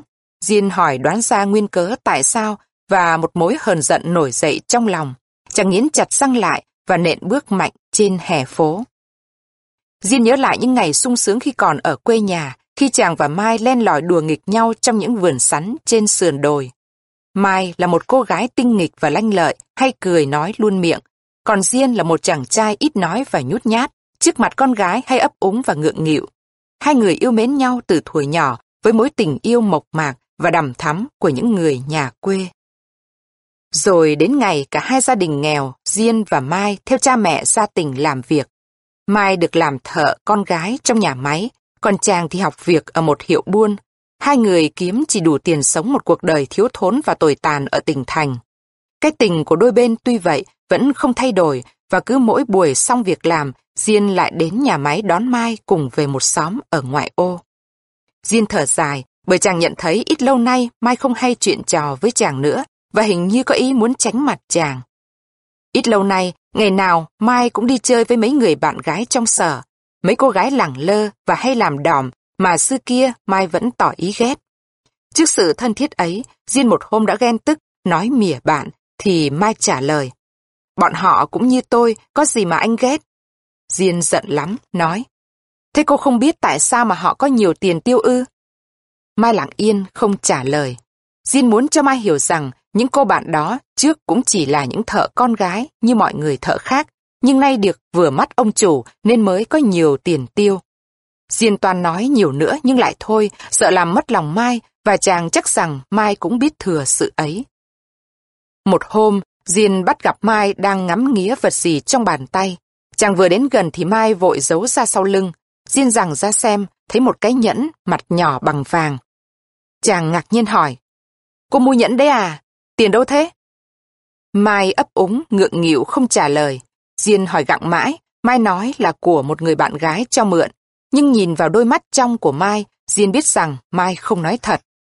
Nghĩ đến đây, Diên thấy nao nao trong lòng, một điều lo sợ thấm dần vào tâm can chàng, cùng một lúc với sự chán nản. Một ý nghĩ muốn rời bỏ cái đời bụi bặm ở chốn tỉnh thành này, trở về với công việc ở thôn quê. Đột nhiên, Diên đứng dừng ngay lại, chàng vừa thoáng thấy bóng Mai qua cửa kính một hiệu cao lâu nhỏ ở đầu phố. Diên rón rén đứng ngoài cái màn treo nhìn vào.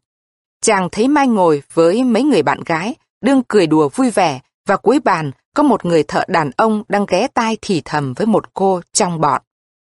Khi trông thấy người ấy, quả tim Diên bỗng đập mạnh như một con chim sợ hãi. Mắt chàng hoa lên và chàng lao đảo tựa vào bức tường cho khỏi ngã. Diên mới nhận ra người đàn ông ngồi đó là một người thợ cùng làm ở nhà máy với Mai mà tất cả mọi người đều gọi là bà mối. Hắn ta chỉ có một công việc làm trong xưởng là dẫn dụ các cô gái nào mà ông chủ để ý đến.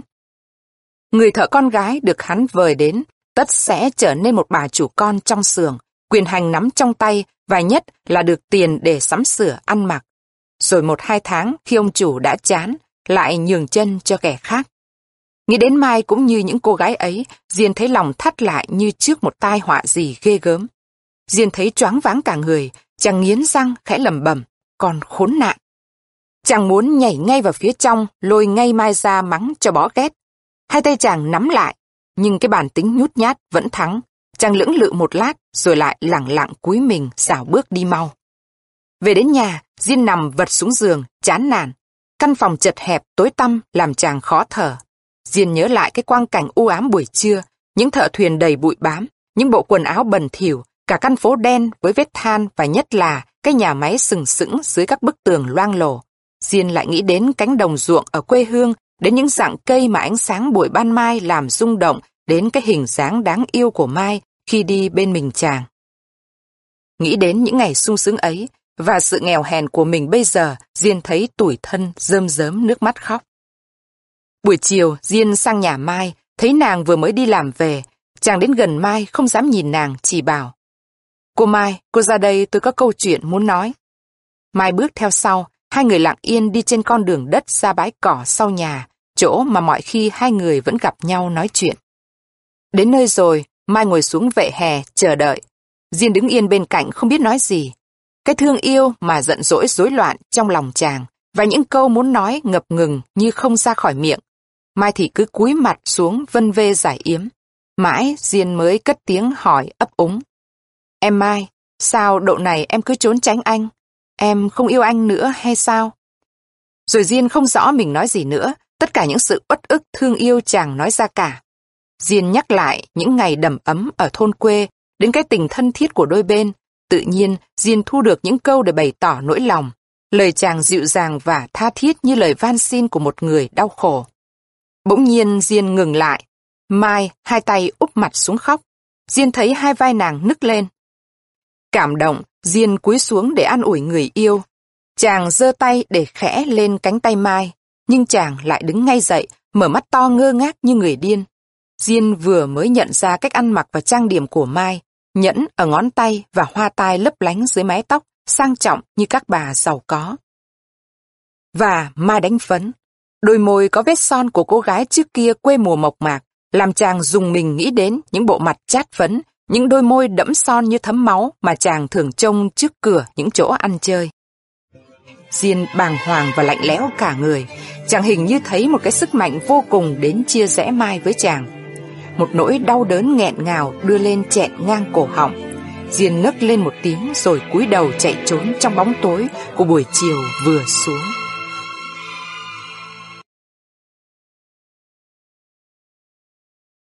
Sợi tóc. Anh Thành nhỏm dậy, nghiêng mình chống khuỷu tay xuống giường rồi bắt đầu nói với một giọng trầm và thong thả, khiến người nghe hiểu được hết các ý tứ của câu chuyện. "Tôi có một người anh họ rất giàu và rất ngốc. Có lẽ mình cho anh ta là ngốc bởi vì hắn không xử sự như mình, không có những quan niệm về cuộc đời như mình. Nhưng thật ra biết đâu cách ăn ở của anh ta lại không khôn ngoan hơn bởi vì anh ta đã giàu và sung sướng. Tên anh ta là Bân.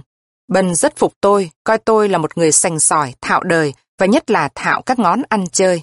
Bởi vậy, động có việc gì hoặc là muốn mua bán cái gì, anh ta đều không quên đến hỏi tôi trước. Hôm ấy, Bân đến rủ tôi cùng đi mua một cái đồng hồ. Anh ta muốn mua hạng thật tốt và nhờ tôi xem hộ. Hai chúng tôi đến cửa hiệu Chabot ở phố Tràng Tiền. Đồng hồ ở hãng này thì không còn phải nói gì nữa. Thật là những chiếc đồng hồ các hiệu có tiếng, có bảo hành chắc chắn và cố nhiên là giá đắt. Tôi chọn cho hắn ta cái đồng hồ đeo tay hiệu Movado, xuống nước hay vùi cát đều không hề gì.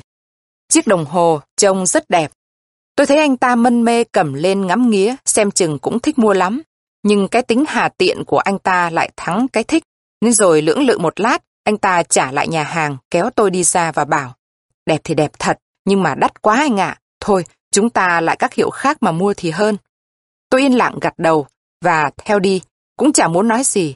Trong bụng nghĩ anh chàng này thật là ngốc, có tiền mà không biết chơi đồng hồ tốt, lại kiệt nữa, không biết hắn để tiền làm cái gì. Và một hiệu ở hàng ngang, sau khi mặc cả ráo rít từng hào, anh ta bằng lòng mua một cái đồng hồ hiệu không mấy ai biết tiếng. Hắn có hỏi ý kiến tôi, xong tôi cũng ở hữ bảo dùng được cho xong chuyện, vì hắn có mua được thứ tốt hay không, bấy giờ tôi thực không thấy quan hệ mấy. Lúc trả tiền, tôi thấy hắn giở ra một cái ví da lớn, phồng chặt. Hắn đếm giấy bạc thong thả và cẩn thận. Thoáng nhìn qua tôi cũng biết trong ví nhiều tiền lắm. Ngoài số tiền bạc lẻ hắn mang ra trả, tôi còn thấy gấp ở ngăn trên đến năm sáu cái giấy bạc một trăm nữa. Những giấy bạc mới, màu còn tươi nguyên. Quái, thằng cha này làm gì mà lắm tiền thế? Mình thì chả bao giờ có đến được một trăm bạc bỏ túi. Tôi nghĩ thầm và so sánh thế. Mua xong đồng hồ, Bân rủ tôi đi ăn. Ta lên hiệu chén, rồi lát nữa là một chầu chứ. Hắn vỗ vào túi. Tôi có đủ tiền đây. Chúng tôi vào hiệu, Bân ăn vui vẻ lắm. Có lẽ hắn vừa ý về cái đồng hồ mua rẻ. Tôi thì trong óc cứ vơ vẩn cái ý nghĩ, sao một thằng ngốc như hắn. Tôi thấy hắn càng ngốc, lại có lắm tiền thế. Còn mình... Tuy vậy, ý nghĩ cũng không làm tôi ăn mất ngon. Tôi tỏ mặt sành gọi những thức ăn quý và đắt tiền, và hai chúng tôi uống rượu say sưa. Cơm xong, Bân đưa tôi xuống Vạn Thái, vào nhà một người thân tình của hắn. Hình như đã lâu không được đi hát, nên hắn có vẻ tha thiết và sung sướng đến đáng ghét. Về phần tôi, không thấy hứng lắm, đi chơi với một anh có nhiều tiền mà mình lại khinh là ngốc, không có thú vị mấy. Nhưng chẳng lẽ lại bỏ hắn nửa chừng. Tôi định bụng ở chơi qua quýt đến nửa đêm thì về. Nhà hát, ngoài cô nhân tình của Bân, các con em khác trông cũng khá. Tôi nằm bên bàn đèn nói vài câu chuyện tầm phơ, còn Bân, hắn không nghe hát hiếc gì cả. Ngồi nói chuyện với tôi một lát lấy lệ, rồi hắn cùng với cô nhân tình vào buồng trong đi nằm một chỗ. Hắn không quên tính cẩn thận của anh Kiệt, đem cả cái áo tây trong ví có tiền vào chỗ nằm, vắt lên thành đầu giường. Một mình tôi ở ngoài đâm chán, nằm một lát rồi tôi cũng đứng dậy sửa soạn ra về. Bân vẫn ở trong màn, nói vọng ra giữ lại. Anh hãy ở chơi đã, về làm gì vội, ngày mai chủ nhật cơ mà. Thôi, tôi phải về, sáng mai còn có việc. Vừa nói, tôi vừa với cái áo tây của tôi treo trên mắt. Bỗng nhiên có cái gì chuyển mạnh qua tim, tay tôi yên hẳn lại. Tôi vừa mới nhận ra rằng cái áo tôi đương cầm không phải là áo của tôi. Thì ra lúc mang áo vào giường nằm, Bân đã mang nhầm áo. Hai chúng tôi cùng mặc thứ hàng len giống màu, như vậy dễ lẫn lắm. Tôi ghé nhìn vào phía trong áo, thấy cái ví tiền ở túi thò ra một ít. Cái ví tiền, mấy tờ giấy bạc. Ở chơi đã anh, ở chơi sớm mai về với tôi một thể. Ờ, ờ... Tôi điềm nhiên treo cái áo vào chỗ cũ, quay ra. Mấy chị em cũng phụ họa vào lời mời của Bân, nài nỉ. Tội gì mà về bây giờ anh, khuya và lạnh chết. Tôi chỉ thoáng nghe thấy, trong trí như còn bận sự gì. Bâng khuâng tôi lại gần giường, một chị nâng chén mời. Anh uống chén nước nóng, rồi nằm xuống đây có hơn không? Ờ thì hẵng nằm một lát đã. Tiếng Bân trong màn đưa ra, phải đấy, để mai hẵng về. Tôi bảo chị Lan phải làm thế nào giữ anh ấy lại thì làm. Không, thể nào tôi cũng phải về, anh ạ. À. Những lời đối đáp ấy cứ tự nhiên tuột miệng ra, tôi không để ý đến. Trước mắt tôi, mấy tờ giấy bạc một trăm gấp trong ngăn ví hiện ra rất rõ rệt. Lấy mấy tờ, độ hai tờ. Tại sao lại hai? Tôi không biết, thật dễ dàng quá. Tôi cứ việc điềm nhiên với lấy áo, mở ví rút ra hai tờ, rồi khoác áo ở trên vai, ra ý sắp sửa ra về. Rồi chọn lúc mọi người vô ý, mà dẫu có ý cũng không ai biết được. Tôi đổi lấy cái áo của tôi vắt ở đầu giường Bân. Thế là xong và gọn. Mai dậy, Bân biết mất. Chắc chẳng bao giờ dám nghi ngờ cho tôi. Mà nghi ngờ thế nào được? Tôi về từ đêm cơ mà. Vả lại, cái áo đựng tiền của hắn đã cẩn thận mang vào giường ngay từ chập tối. Vậy nếu có người lấy thì chỉ có người nhà cô đầu mà thôi. Mà người nhà thì cũng khó lòng đến đấy lấy được. Họa chăng có ngay cô nằm với Bân. Ừ, có lẽ Bân sẽ nghi cho nhân tình của hắn lấy. Chắc thế. Tôi mỉm cười. Bân sẽ không dám nói gì đâu. Biết nhân tình lấy, hắn sẽ im lặng, sợ làm cho nhân tình xấu hổ và sợ làm tai tiếng chủ nhà. Hắn vốn tính nhút nhát, với lại hai trăm đối với hắn chắc chả là bao. Tất cả những cách xếp đặt ấy diễn ra rất nhanh trong trí tôi. Chỉ một thoáng thôi, tôi đủ tưởng trước được các việc xảy ra như thế, êm thấm và yên lặng và trôi chảy, dễ dàng quá, mà không còn sợ cái gì cả. Mời anh xơi thuốc. Tôi giật mình đỡ lấy dọc tẩu. Cô Lan đã tiêm xong điếu thuốc từ bao giờ, quay dọc sang mời. Mắt cô nhìn tôi âu yếm. Tôi đưa mắt nhìn xuống, cầm lấy dọc hút. Điếu thuốc kêu vo vo, tiếng như ở đâu đưa lại.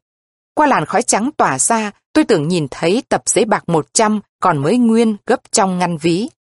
Hắn làm gì mà có lắm tiền thế? lại mang để trong ví làm gì? Rõ anh chàng ngốc không biết dùng đồng tiền, tiền ở trong tay hắn cũng uổng, ngộ có đứa lấy đi thì sao? Để thế có bữa mất thật. Anh nghĩ gì mà thần người ra thế? Say thuốc có phải không? Lan để tay nhẹ nhàng lên người tôi, lẳng lơ đưa mắt hỏi. Tôi giả vờ cười không đáp, rồi xoay nằm ngửa, nhìn lên trần nhà. Trong người bứt rứt không yên, lắng nghe thấy tiếng Bân thì thào và tiếng cười khúc khích của nhân tình hắn trong màn. Chiếc áo vắt ở đầu giường, chiếc áo của tôi, chắc vẫn còn y nguyên ở đấy. Tôi tưởng tượng khi có hai trăm trong túi rồi, lên xe về điềm tĩnh đi nằm ngủ. Sớm mai mất tiền, thế nào hắn trả về qua nhà mình. Hắn gọi cửa vào, đánh thức mình dậy và bơ phờ bảo. Tôi mất hai trăm bạc tối hôm qua rồi, anh ạ. À. Tôi thấy trước bộ mặt ngạc nhiên của tôi lúc bấy giờ, một vẻ mặt rất tự nhiên, và tôi hỏi. Chết chưa? Mất bao giờ? Ở đâu? Hắn sẽ thuật lại buổi tối hôm nay, lúc mang áo vào giường, đến lúc thấy mất. Chỉ có con nhân tình tôi nó lấy thôi, anh ạ. À. Chả còn ai vào đây nữa. Thế dây bạc của anh có biên số không? Nếu hắn không biên số thì mình cứ việc tiêu tự nhiên. Vạn nhất hắn có biên số rồi thì bảo hắn đi trình bẩm. Nhưng mình sẽ tiêu ngay hôm ấy. Một người như mình cầm tờ giấy trăm vào Goda mua hàng, ai dám nghi ngờ.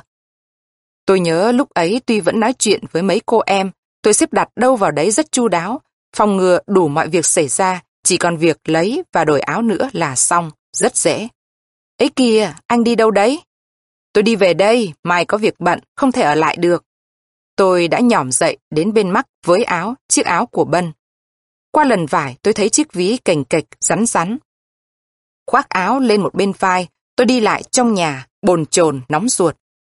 Một cô đầu lê guốc ra hé cửa nhìn ra ngoài trời. Tối lắm, phải vạ gì mà đi bây giờ anh ạ? À? Đâu xem nào. Tôi cũng đến bên cửa nghiêng nhìn ra ngoài, tay tôi đưa vào trong áo, luồn vào khe ví, sờ vào mấy tấm giấy bạc. Tôi dùng mình, mấy ngón tay mân mê đầu tấm giấy, một cái, hai cái. Thôi, vào không gió anh ạ, à, vào nằm cho ấm. Tôi bỏ tay ra, thong thả, không vội gì, theo vào. Cái áo vẫn đè chĩu trên vai. Tôi ngồi ghé xuống cạnh giường, cầm chén nước lên nhấp, rồi lại đặt xuống. Tiếng Bân trong nhà cất lên. Ông ấy về rồi à? Tôi đáp. Không, đã về đâu, tí nữa. Bân nói câu gì sau, tôi cũng không nghe thấy. Tâm hồn tôi lúc bấy giờ thế nào, tôi không biết rõ. Tôi đứng lên ngồi xuống như một cái máy. Tôi chỉ băn khoăn bứt rứt, và thời giờ qua, tôi cảm thấy đi qua tâm hồn tôi từ bên này sang bên kia. Như thế không biết trong bao nhiêu lâu. Tôi khẽ thở dài, đứng lên lần này thì nhất định. Về thôi, không mai đi sớm lại nhọc chết. Bân hỏi vọng ra. Ồ, anh về à? Mấy giờ rồi đấy nhỉ? Gần một giờ rồi, anh cứ ở đây, cả mấy cô này nữa, đi ngủ đi cho béo mắt, bận sau tôi ở lâu nhé. Tôi đưa tay vuốt mái tóc một cô sán đến gần, hai tay để lên vai tôi, mắt nhìn ra vẻ âu yếm. Hai cô khác ngồi yên trên giường cũng đưa mắt nhìn tôi như chờ đợi. Thôi, đi ngủ đi. Tôi gạt tay cô ấy ra, gấp cái áo tây trên cánh tay, rồi đi vào phía giường Bân nằm. Tôi cúi xuống, tì vào thành giường, cố ý tì vào chỗ vắt cái áo, nhìn vào trong qua màn. Anh ở lại nhé, tôi mỉm cười. Chi kỷ hết đêm nay cho nó sướng. Cô nhân tình khúc khích trong chăn và Bân ngửa đầu trông lên, tay với vào tấm màn. Mai nhé. Ừ, mai. Nhưng tôi chưa quay ra ngay. Tôi vẫn cứ tì mình trên thành giường lưỡng lự. Một lát bây giờ sao lâu thế? Rồi không biết tại sao bỗng nhiên. Áo anh đây này, đây là áo của tôi. Và nói thêm bằng tiếng Pháp. Anh đếm lại tiền đi và để cẩn thận vào trong ấy. Bân nhòm nửa người dậy cầm lấy áo. Merci, được rồi. Tôi bước một bước lùi ra, thế là hết. Bây giờ thì không sao đụng đến ví được nữa. Tôi bần thần ngơ ngẩn, mặc lấy chiếc áo của tôi và đội mũ. Vừa gài khuy, tôi vừa nói mấy câu bông đùa vô vị với cô ả à đứng ở chân giường sắp tiễn tôi về. Tôi trùng trình uống nước và hút thuốc. Muốn cái thời khắc này cứ kéo dài mãi ra. Đến khi ngồi trên xe về qua những phố khuya vắng vẻ, tâm trí tôi mới dần dần bình tĩnh lại. Gió thổi mát trên vùng trán nóng, và cái cảm giác mát ấy khiến tôi dễ chịu. Tôi nghĩ lại đến những cử chỉ và dự định của tôi lúc nãy. Thật vừa như một người khôn khéo, lại như một người mất hồn. Tất cả những cái đó bây giờ xa quá. Tâm trí tôi giãn ra như một cây tre uốn cong trở lại cái thẳng thắn lúc thường. Tôi cảm thấy một cái thú khoái lạc kỳ dị, khe khẽ và thầm lặng rung động trong người. Có lẽ là cái khoái lạc bị cám dỗ, mà cũng có lẽ cái khoái lạc đã đè nén được sự cám dỗ. Và một mối tiếc ngấm ngầm, tôi không tự thú cho tôi biết và cũng cố ý không nghĩ đến, khiến cho cái cảm giác ấy của tâm hồn tôi thêm một vẻ rờn rợn và sâu sắc. Sáng hôm sau tỉnh dậy ở nhà, tôi ngẩn ngơ nghĩ lại các việc tối hôm trước, y như trong một giấc mộng, chứ không phải việc đã xảy ra. Tôi ngạc nhiên tự hỏi sao mình hãy còn là người lương thiện, không phải là kẻ ăn cắp. Mà tôi thú thực rằng, nếu bấy giờ tôi đã là kẻ ăn cắp, cái đó không khiến tôi lấy làm ngạc nhiên hơn. Mà còn là người lương thiện, tôi tự thấy cũng chẳng có gì là đáng khen. Tôi nhớ rõ lúc đó không có một ý nghĩ nào về danh dự, về điều phải, điều trái ngăn cản tôi và khiến tôi đi vào con đường ngay như người ta vẫn nói. Không, không có một chút gì như thế. Cái gì đã giữ tôi lại? Tôi không biết. Có lẽ chỉ một lời nói không đâu, một cử chỉ nào đấy, về phía này hay phía kia đã khiến tôi có ăn cắp hay không ăn cắp. Chỉ một sợi tóc nhỏ, một chút gì đó, chia địa giới của hai bên. Tôi có tiếc đã không lấy hay không, hay bằng lòng mình vì đã chống giữ lại cái ý xấu. Tôi cũng không tìm biết rõ hơn. Hình như ý nghĩ ham muốn hay trù trừ tối ấy không phải là của tôi, hình như của ai ấy, của một người nào khác lạ, khác với cái người thường của tôi bây giờ. Chúng tôi đều yên lặng. Anh Thành nói xong với cái điếu hút một hơi thuốc lào rất kêu, rồi anh thở ra thong thả, mắt lờ đờ, nhìn dõi theo làn. Dưới bóng hoàng lan. Thanh lách cánh cửa gỗ để khép, nhẹ nhàng bước vào. Chàng thấy mắt hẳn cả người. Trên con đường gạch bát tràng rêu phủ, những vòng ánh sáng lọt qua vòm cây xuống nhảy múa theo chiều gió. Một mùi lá tươi non phảng phất trong không khí. Thanh rút khăn lau mồ hôi trên trán. Bên ngoài trời nắng gắt, rồi thong thả đi bên bức tường hoa thấp chạy thẳng đến đầu nhà. Yên tĩnh quá, không một tiếng động nhỏ trong căn vườn, tựa như bao nhiêu sự ồn ào ở ngoài kia đều ngừng lại trên bực cửa. Thanh bước lên thềm, đặt vali trên chiếc trường kỷ, rồi ngó đầu nhìn vào trong nhà. Bóng tối dịu và man mát loáng qua những màu sắc rực rỡ chàng đem ở ngoài trời vào. Thanh chưa nhìn rõ thấy gì cả. Một lát quen bóng tối, chàng mới nhận thấy cảnh tượng gian nhà cũ không có gì thay đổi, cũng y nguyên như ngày chàng đi xưa. Sự yên lặng trầm tịch đến nỗi Thanh trở nên nghẹn họng, mãi chàng mới cất được tiếng lên gọi khẽ. Bà ơi! Một cái bóng lẹ làng từ trong vụt ra, rơi xuống mặt bàn. Thanh định rõ nhìn, con mèo của bà chàng. Con mèo già vẫn chơi đùa với chàng ngày trước.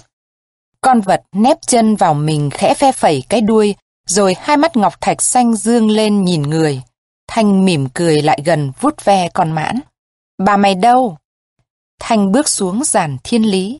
Có tiếng người đi, rồi bà chàng, mái tóc bạc phơ, chống gậy trúc, ở ngoài vườn vào. Thanh cảm động và mừng rỡ, chạy lại gần. Cháu đã về đấy ư? Bà cụ Thôi Nhai Trầu, đôi mắt hiền từ dưới làn tóc trắng đưa lên nhìn cháu, âu yếm và mến thương. Đi vào trong nhà không nắng cháu. Thanh đi bên bà, người thẳng, mạnh, cạnh bà cụ gầy còng. Tuy vậy, chàng cảm thấy chính bà che chở cho chàng, cũng như những ngày chàng còn nhỏ. Nhà không có ai ư bà? Vẫn có thằng Nhân, hôm nay nó đi đong thóc bên kia xóm, dễ chốc nó về. Con đã ăn cơm chưa? Dạ chưa, con ở tàu về đây ngay, nhưng con không thấy đói. Bà nhìn cháu sụp. Con rửa mặt đi, rồi đi nghỉ không mệt. Trời nắng thế này mà con không đi xe ư? Thanh cười. Có một tí đường đất, cần gì phải xe, con đi bộ hàng ngày cũng được. Nhưng Thanh cũng vẫn theo lời bà. Chàng đến bên bể múc nước vào thau rửa mặt. Nước mắt rượi và Thanh cúi nhìn bóng chàng lay động trong lòng bể với những mảnh trời xanh tan tác. Tất cả những ngày thuở nhỏ trở lại với chàng. Thanh vắng nhà đã gần hai năm nay, vậy mà chàng có cảm giác như vẫn ở nhà tự bao giờ. Phong cảnh vẫn y nguyên, gian nhà vẫn tịch mịch và bà chàng vẫn tóc bạc phơ và hiền từ. Trên trường kỷ, ngọn đèn con và cái điếu cũ kỹ. Con mèo già tròn mình nằm bên cạnh, mắt lim dim trong sự bình yên và nhàn nhã. Thanh trông thấy cảnh ấy đã nhiều lần, lần nào trở về với bà chàng, Thanh cũng thấy bình yên và thong thả như thế. Căn nhà với thửa vườn này đối với chàng như một nơi mát mẻ và hiền lành. Ở đấy, bà chàng lúc nào cũng sẵn sàng chờ đợi để mến yêu chàng. Ấy, bà làm gì thế? Bà để mặc cháu. Bà cụ vẫn không thôi phẩy chiếc phất trần lên đầu giường. Đã lâu không có ai nằm nên bụi bám đầy khắp cả. Thanh phải để mặc cho bà sửa chiếu và xếp lại gối. Chàng thấy mình bé quá. Cháu đi nghỉ chẳng mệt, để bà hái mấy lá rau nấu canh ăn cho mát. Bà cụ đi xa, Thanh bỗng thấy mệt mỏi. Chàng lặng nằm xuống giường, duỗi chân tay, khoan khoái. Ngoài khung cửa sổ, trời xanh ngắt ánh sáng. Lá cây rung động dưới làn gió nhẹ. Một thân cây vút cao lên trước mặt. Cùng một lúc, chàng lẩm bẩm, cây hoàng lan. Mùi hương thơm thoang thoảng đưa vào. Thanh nhắm mắt ngửi hương thơm và nhớ đến cái cây ấy chàng thường hay chơi dưới gốc nhặt hoa. Đã từ lâu lắm, ngày mới có căn nhà này, ngày cha mẹ chàng hãy còn. Rồi đến ngày, một bà một cháu quấn quýt nhau. Thanh ra tỉnh làm, rồi đi về hàng năm các ngày nghỉ.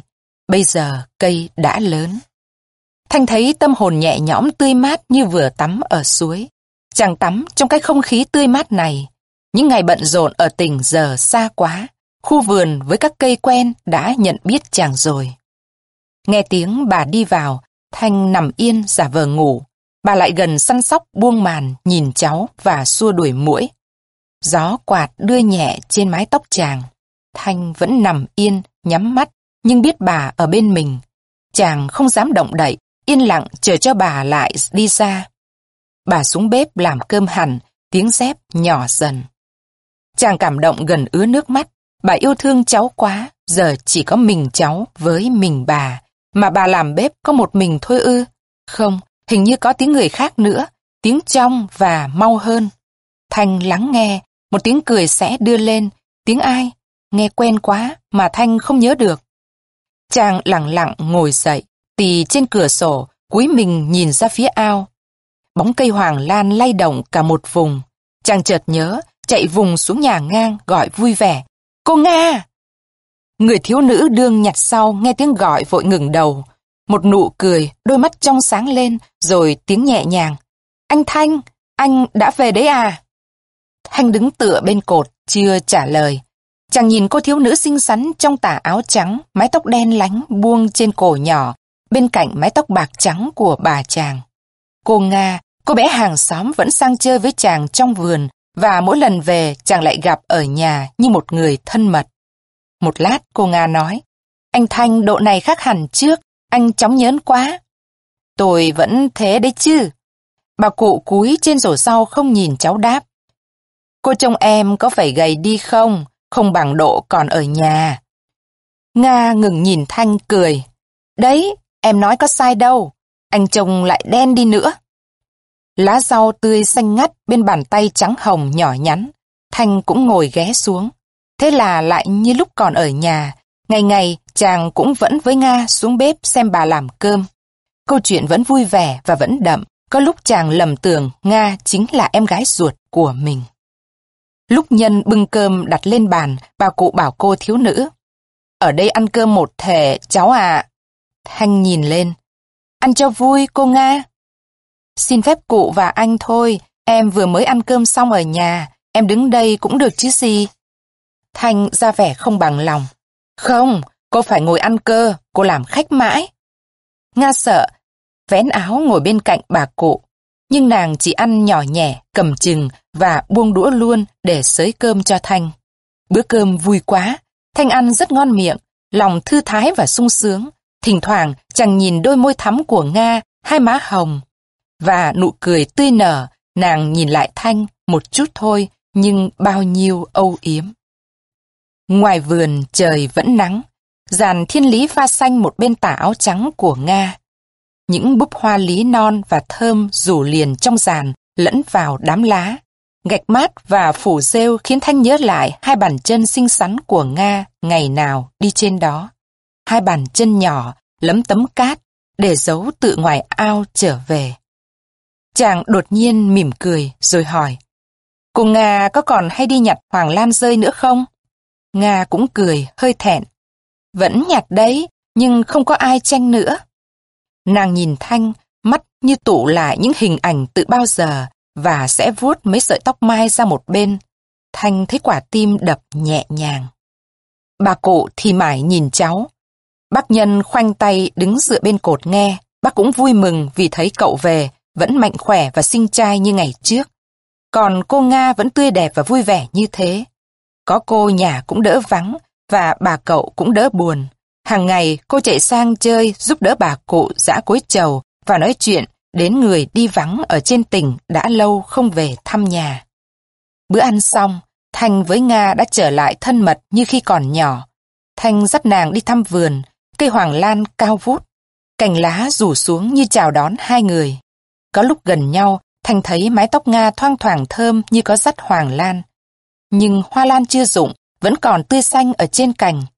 Nga bảo Thanh, những ngày em đến đây hái hoa, em nhớ anh quá. Thanh chẳng biết nói gì, chàng vít một cành lan xuống giữ ở trong tay để Nga tìm hoa, rồi nhẹ nhàng buông ra cho cành lại cong lên. Nắng soi vào vai hai người, nhưng dưới chân đất vẫn mát như xưa. Bao giờ anh lên tỉnh? Ngày mai thôi, kỳ này được nghỉ ít, nhưng mai kia tôi sẽ về ở đây lâu hơn. Lòng Thanh dịu lại. Nga đến bên bể múc nước rửa hoa, rồi xếp bày trên quả bầu. Bà cụ nhìn cô âu yếm. Hoa hãy còn non lắm, sao hái sớm thế con? Nga thưa, anh con hái đấy ạ, à? Và nàng nhìn Thanh mỉm cười. Đêm ấy, một bà một cháu với một cô láng giềng chuyện trò dưới bóng đèn mãi tới khuya khi trăng lên. Qua vườn, Thanh tiễn Nga ra đến cổng, đi qua hai bên bờ lá đã ướt sương. Mùi hoàng lan thoang thoảng bay trong gió ngát. Không lưỡng lự, Thanh cầm lấy tay Nga để yên trong tay mình. Nga cũng đứng yên lặng, lâu lâu Nga rút tay sẽ nói, thôi em về. Thanh đi trở vào rất thong thả. Có cái gì dịu ngọt trăng tơ ở đâu đây khiến chàng vương phải. Chàng đến Trường Kỳ ngồi ở bên đèn. Sáng hôm sau Thanh đã phải lên tỉnh. Chiếc vali chàng nặng những thức quà bà chàng đã ban cho. Thanh cầm mũ đứng nghe lời khuyên bảo ân cần của bà dưới giàn hoa lý. Chàng vẫn bé quá và lại đi xa. Tới cổng, Thanh còn đứng nhìn lại cây hoàng lan và các cây khác trong vườn. Bác Nhân nhanh nhảu cầm đỡ vali cho chàng. Thanh dặn khẽ, bảo tôi có nhời chào cô Nga nhé. Rồi chàng bước ra đi, nửa buồn mà lại nửa vui. Thanh nghĩ đến căn nhà như một nơi mát mẻ và sung sướng để chàng thường về nghỉ sau việc làm. Và Thanh biết rằng Nga sẽ vẫn đợi chàng, vẫn nhớ mong chàng như ngày trước.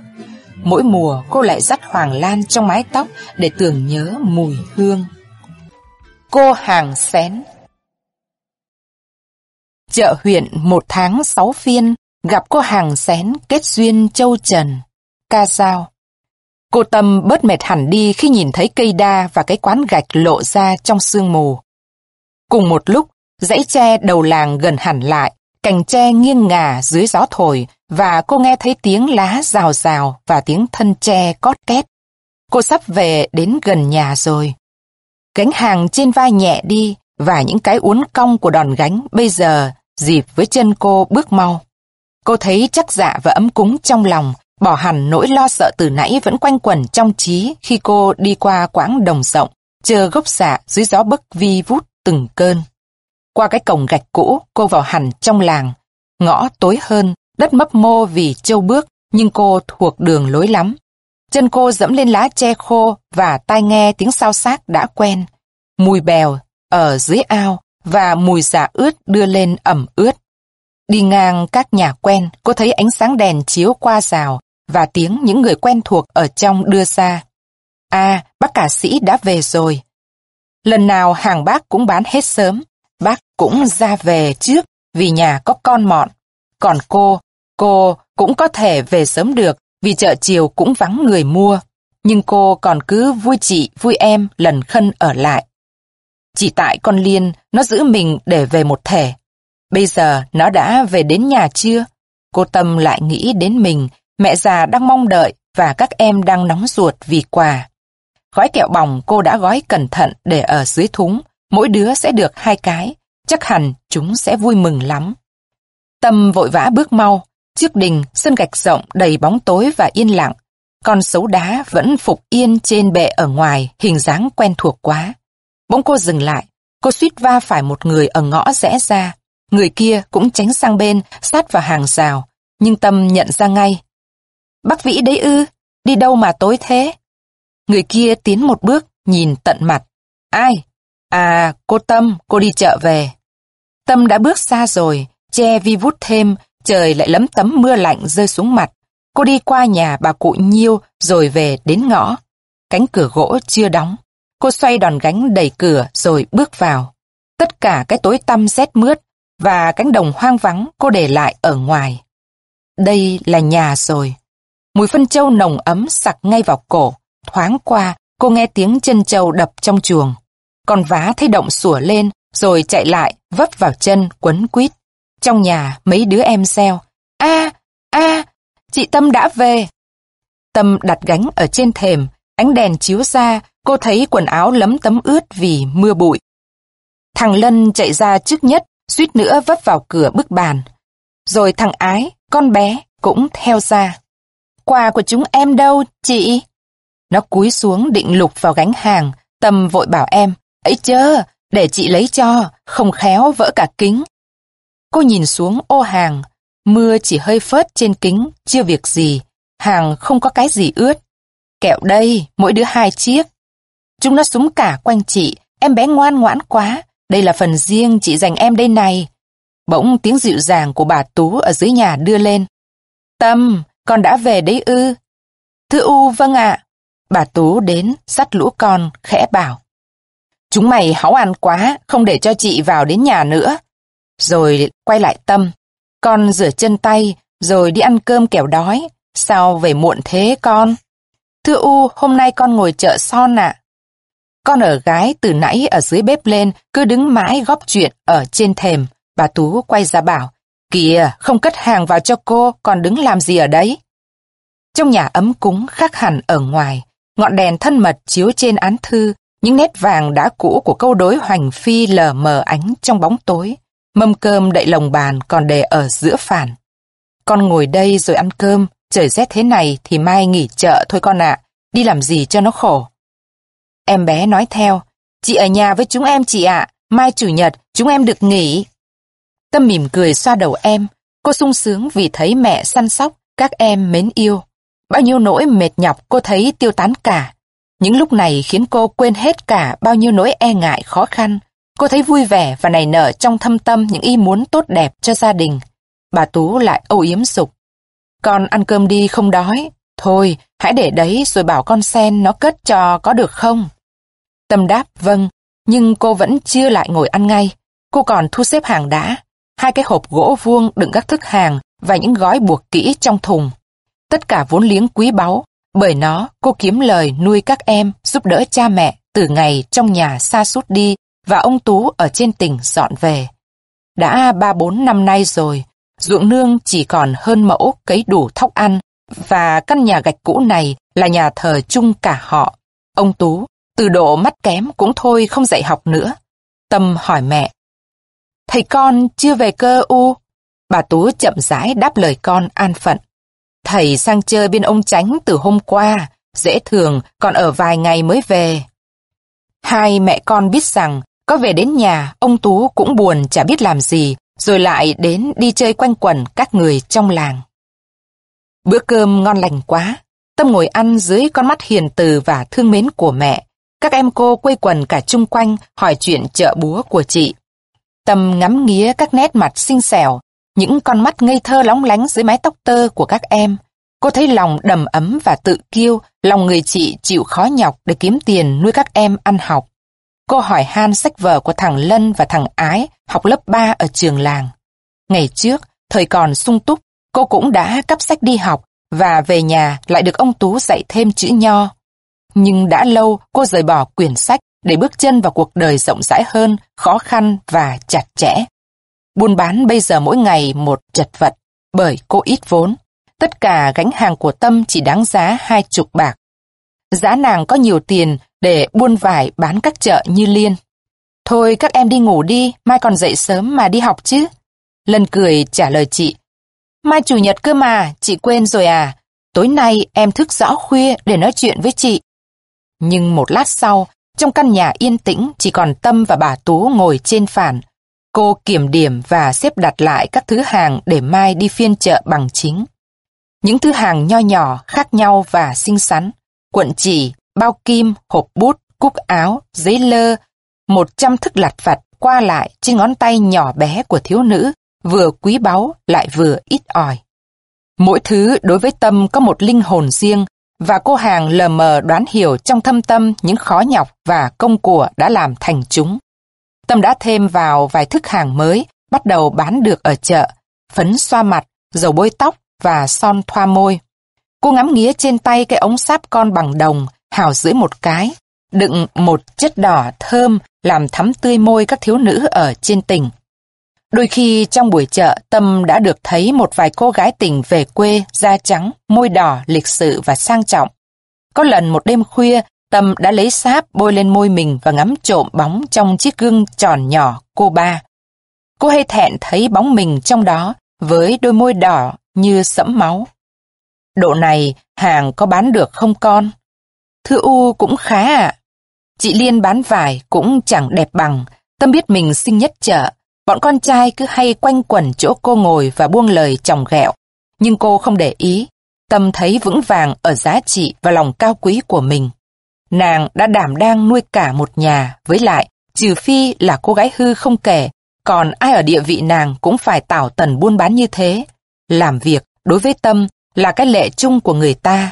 Cô thấy chung quanh toàn những đàn bà chịu khó làm ăn vất vả để nuôi chồng, nuôi con. Không bao giờ Tâm có ý nghĩ cho mình, cho cuộc đời riêng của cô. Nhưng Tâm cũng không khỏi thắc mắc vẩn vơ cho thân thế. Tâm ngừng lên nhìn nét mặt hiền từ của bà Tú, rồi lại quay đi hơi e thẹn. Vì nàng có tâm sự kín riêng.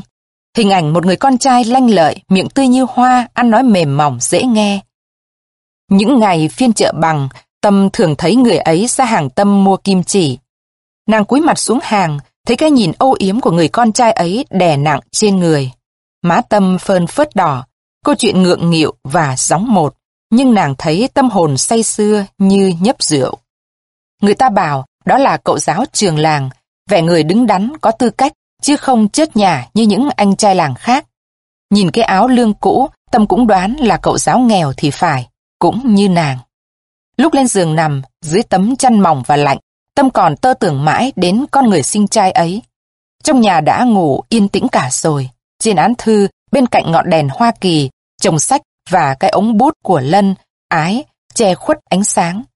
Các em nàng, những đứa em thông minh và ngoan ngoãn quá, không biết nàng có tảo tần mãi được để kiếm tiền mua giấy bút cho chúng ăn học không?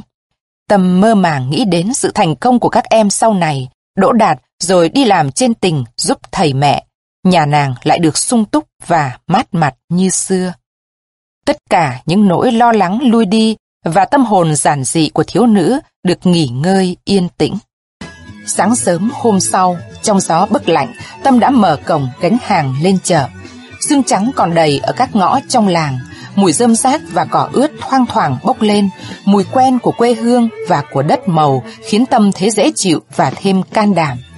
Nàng rảo bước mau chóng đến chợ. Cái đòn gánh cong xuống vì hàng nặng, cữu kịt trên mảnh vai nhỏ bé theo nhịp điệu của bước đi. Chịu khó, chịu khó, từng tí một, hết bước nọ sang bước kia, cứ thế mà đi không nghĩ ngợi. Tâm thấy ngày nay cũng như mọi ngày, ngày mai cũng thế. Tất cả cuộc đời nàng lúc nào cũng chịu khó và hết sức, như tấm vải thô dệt đều nhau. Có phải đâu chỉ một mình cô, trong những lũy tre xanh kia, bao nhiêu người cũng như cô, cũng phải chịu khó và nhọc nhằn để kiếm tiền nuôi chồng, nuôi con, nuôi các em. Tâm không chán nản, cũng không tự kiêu, chỉ thấy yên tâm chắc chắn trong nhiều người khác cũng làm việc, cũng sống như nàng. Tâm cứ bước đều chân và đến chợ hãy còn sớm. Nàng bày hàng trên khoảnh đất nàng vẫn ngồi xưa nay. Ánh sáng đầu tiên của mặt trời lấp lánh trên mặt kính các ô hàng. Các màu đua nhau thắm tươi dưới ngón tay xinh xắn của Tâm, những cuộn chỉ mượt, những cái cúc xà cừ, những lương gược sáng loáng. cái gì cũng sạch sẽ, ngăn nắp, nhỏ nhắn, như công việc, như ý nghĩ của cô hàng xén. Không khí giá và trong buổi sáng làm hồng da dẻ và khiến máu chảy mạnh. Tâm thấy vui vẻ, nhanh nhẹn trong người. Chị Liên với thằng nhỏ gánh vải cũng đã đến rồi. Hai chị em cười nói chuyện trò như đôi chim sẻ. Hôm qua mày bán được bao nhiêu? Tao ngồi mãi chỉ bán cho bà Lý có một tấm lụa. Tâm đáp, thế còn gì nữa bằng cả ngày lãi của tao kiếm. Chợ mỗi lúc một ồn ào, người đến họp đã đông. Cái đông đúc và ồn ào ấy khiến cho Tâm như lịm đi. Tiếng cười nói, tiếng cười đùa, chửi rủa tràn đầy cả mấy gian hàng. Sự hoạt động rực rỡ và nhiều màu. Các hàng quà bánh, các thức hàng rẻ tiền và vụn vặt ở thôn quê, những hoa quả chua chát, hái xanh trong vườn nhà. Và bên kia đường, mùi thơm nồi cháo nóng của chị Tư bay qua ngào ngạt. Tâm không nghĩ ngợi, lo lắng gì nữa. Sự buôn bán mặc cả bao bọc lấy nàng như một hơi gió nóng. Tất cả hàng tổng trong buổi phiên này, từ những người đàn bà nghèo ăn mặc rách rưới cho đến các bà tổng, bà Lý, váy sồi, thắt lưng đũi và áo bông mền, túi nặng những tiền. Một hai cô trên tỉnh, chừng con gái ông Thừa hay ông chủ ti ở huyện, vui đùa đi lại trong chợ, răng trắng và môi đỏ. Tâm thấy họ hình như vô tâm và sung sướng lắm thì phải. Các cô bá vai nhau mua hết thức này thức nọ, không tiếc tiền, ngây thơ như con trẻ. Tâm và Liên nhìn nhau, mỉm cười. Gần trưa, cậu giáo ra, vẫn con người mảnh rẻ và nho nhã trong chiếc áo lương cũ. Bốn mắt nhìn nhau, Tâm má đỏ bừng, tay không biết làm gì. Cậu giáo ngượng nghịu, nửa muốn ngồi xuống bên hàng, nửa không dám. Chỉ có Liên là tinh nghịch, sống sượng, lại hay nói đùa. Kìa ông giáo, mời ông mua hàng của em nó đi. Rồi cô ngả đầu ra sau cười ngặt nghẽo, trong lúc Tâm đưa mắt trách và cậu giáo sẽ mỉm cười. Vụ gặt hái xong, cậu giáo bái nhờ người mối lái đến hỏi Tâm.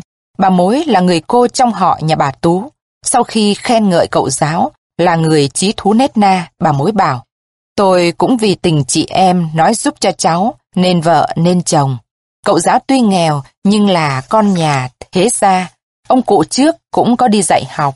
Cháu Tâm nó mà về làm dâu nhà ấy thì không còn phải quản ngại điều gì nữa. Bà Tú cảm ơn và đáp, vâng, bà để rồi tôi hỏi cháu xem thế nào đã. Bà mối cười, vừa đứng dậy vừa trả lời. Được nơi xứng đáng, mình bằng lòng thì gả, chứ còn cần gì phải hỏi nó nữa. Sau khi bà mối về, bà Tú đem câu chuyện hỏi ông Tú, ông bảo. Bà xem chỗ nào nên gả thì gả, không phải hỏi tôi làm gì. Rồi ông lại xách ô đi chơi sang làng khác. Bà nhìn theo ông, thở dài. Từ ngày trong nhà kém sút đến giờ, ông Tú như người mất hồn, chẳng còn để ý đến công việc nữa. Việc trong nhà, ông để bà trông nom. Bà nghĩ đến Tâm, âu yếm. Nếu không có nó sớm hôm buôn bán thì bà không biết xoay sở vào đâu. Nhà năm sáu miệng ăn, lại hai con đi học, hơn mẫu ruộng cấy chỉ đủ thóc dùng. Bà lại chợt nghĩ, nếu Tâm đi lấy chồng thì làm thế nào? Tuy vậy, buổi chiều hôm ấy, bà gọi Tâm vào buồng và nói cho Tâm biết. Tâm yên lặng nghe, rồi thưa. Con mà đi lấy chồng thì ai kiếm tiền cho các em ăn học? Thôi U cứ để con ở nhà buôn bán và trông nom nhà cửa cho thầy U. Bà Tú nhìn con thương mến.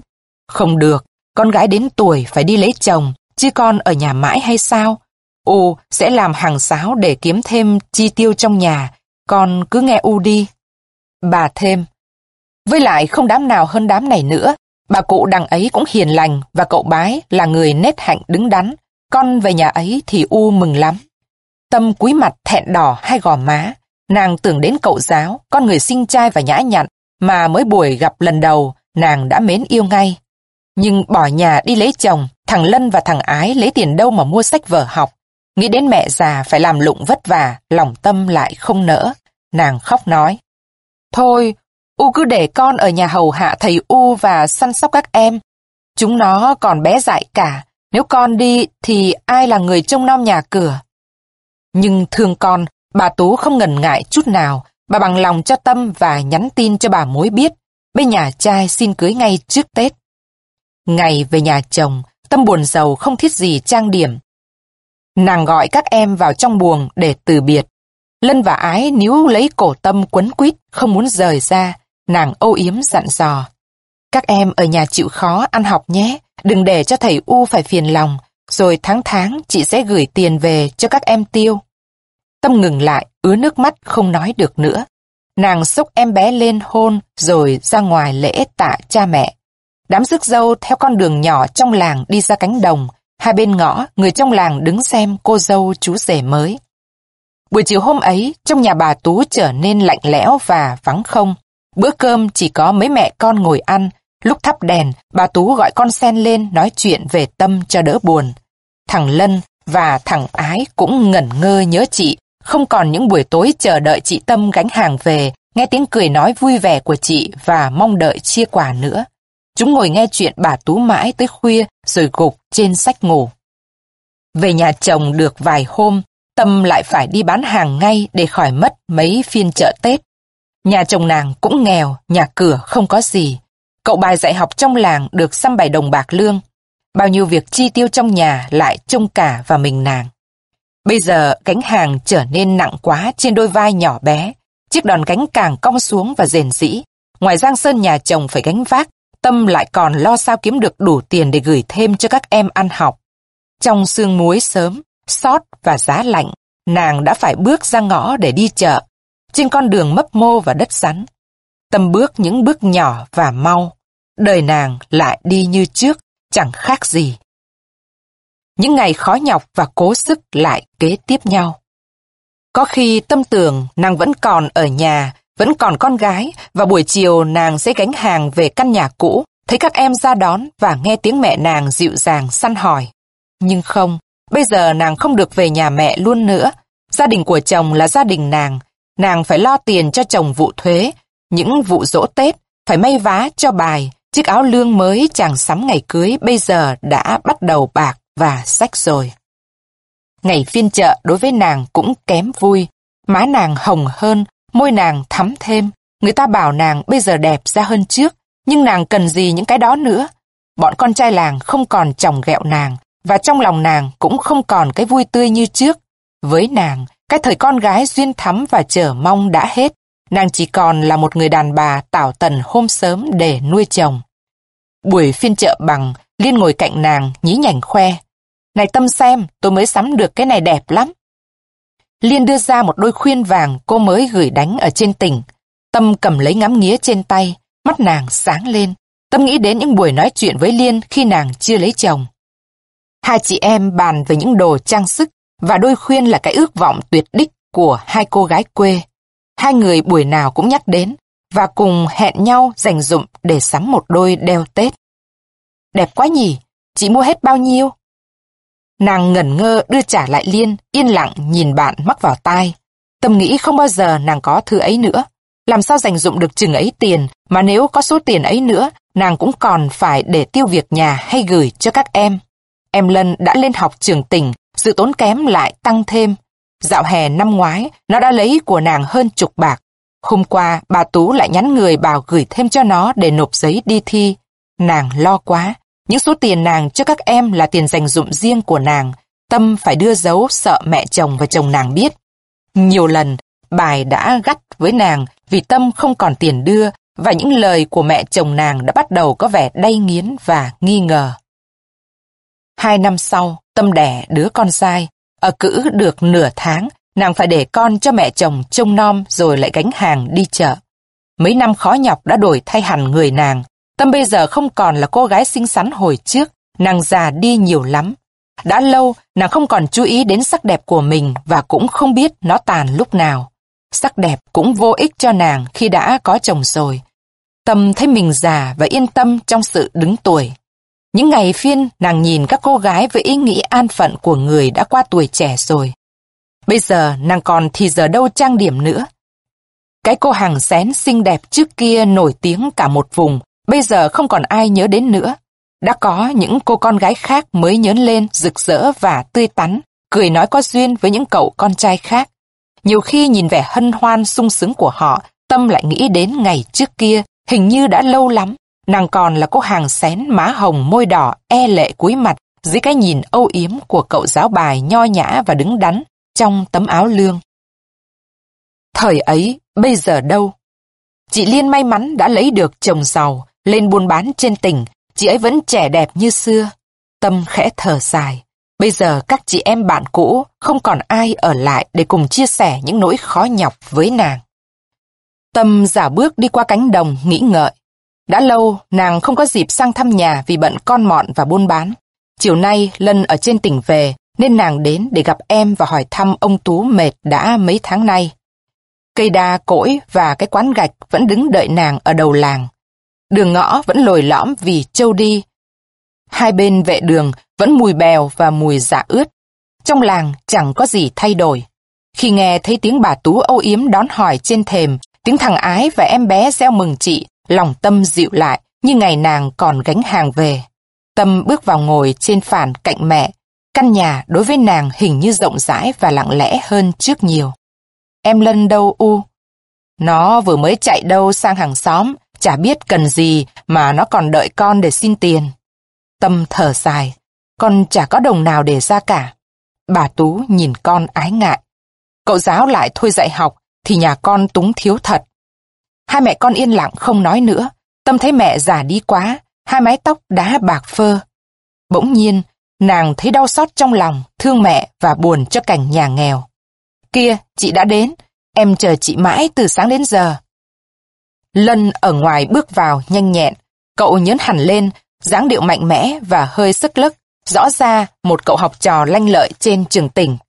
Tâm nhìn em mừng rỡ, mắt nàng sáng lên vì kiêu hãnh có người em như thế.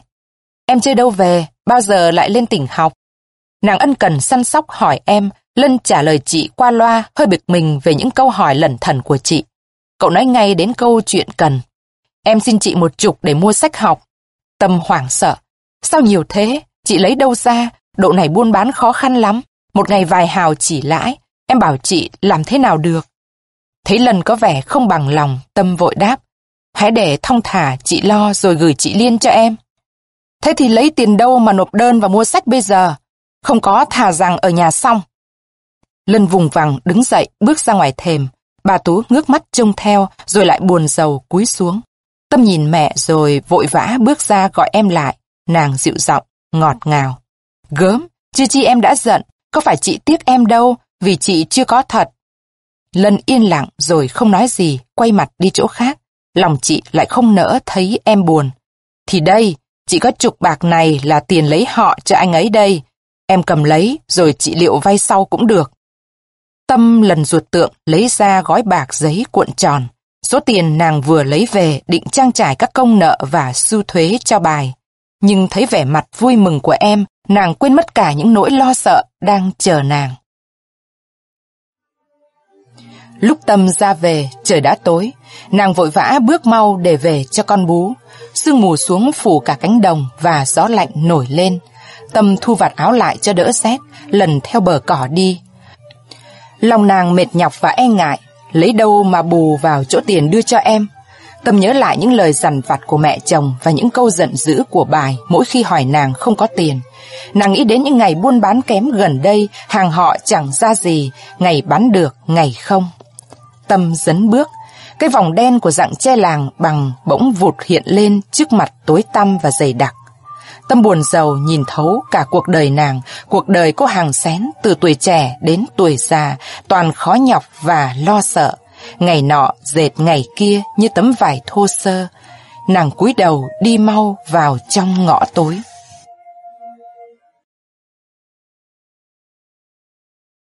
Tối ba mươi. Đến cửa buồng số mười hai, Liên chuyển những đồ lề sang bên trái, cúi gằm xuống giữ cho chặt, còn tay phải vặn quả nắm. Những gói giấy chỉ trực chòng chành rơi. Liên cất tiếng khàn khàn gọi. Huệ ơi, Huệ! Nàng tưởng sẽ thấy nét mặt vui vẻ của Huệ thò ra đón, vớ lấy các thức mua và hỏi, sao mày về chậm thế? Nhưng trong phòng vẫn yên lặng. Liên mở cửa bước vào. Huệ đương cuộn chăn nằm ngủ trên giường, tóc xõa ra cả trên gối trắng.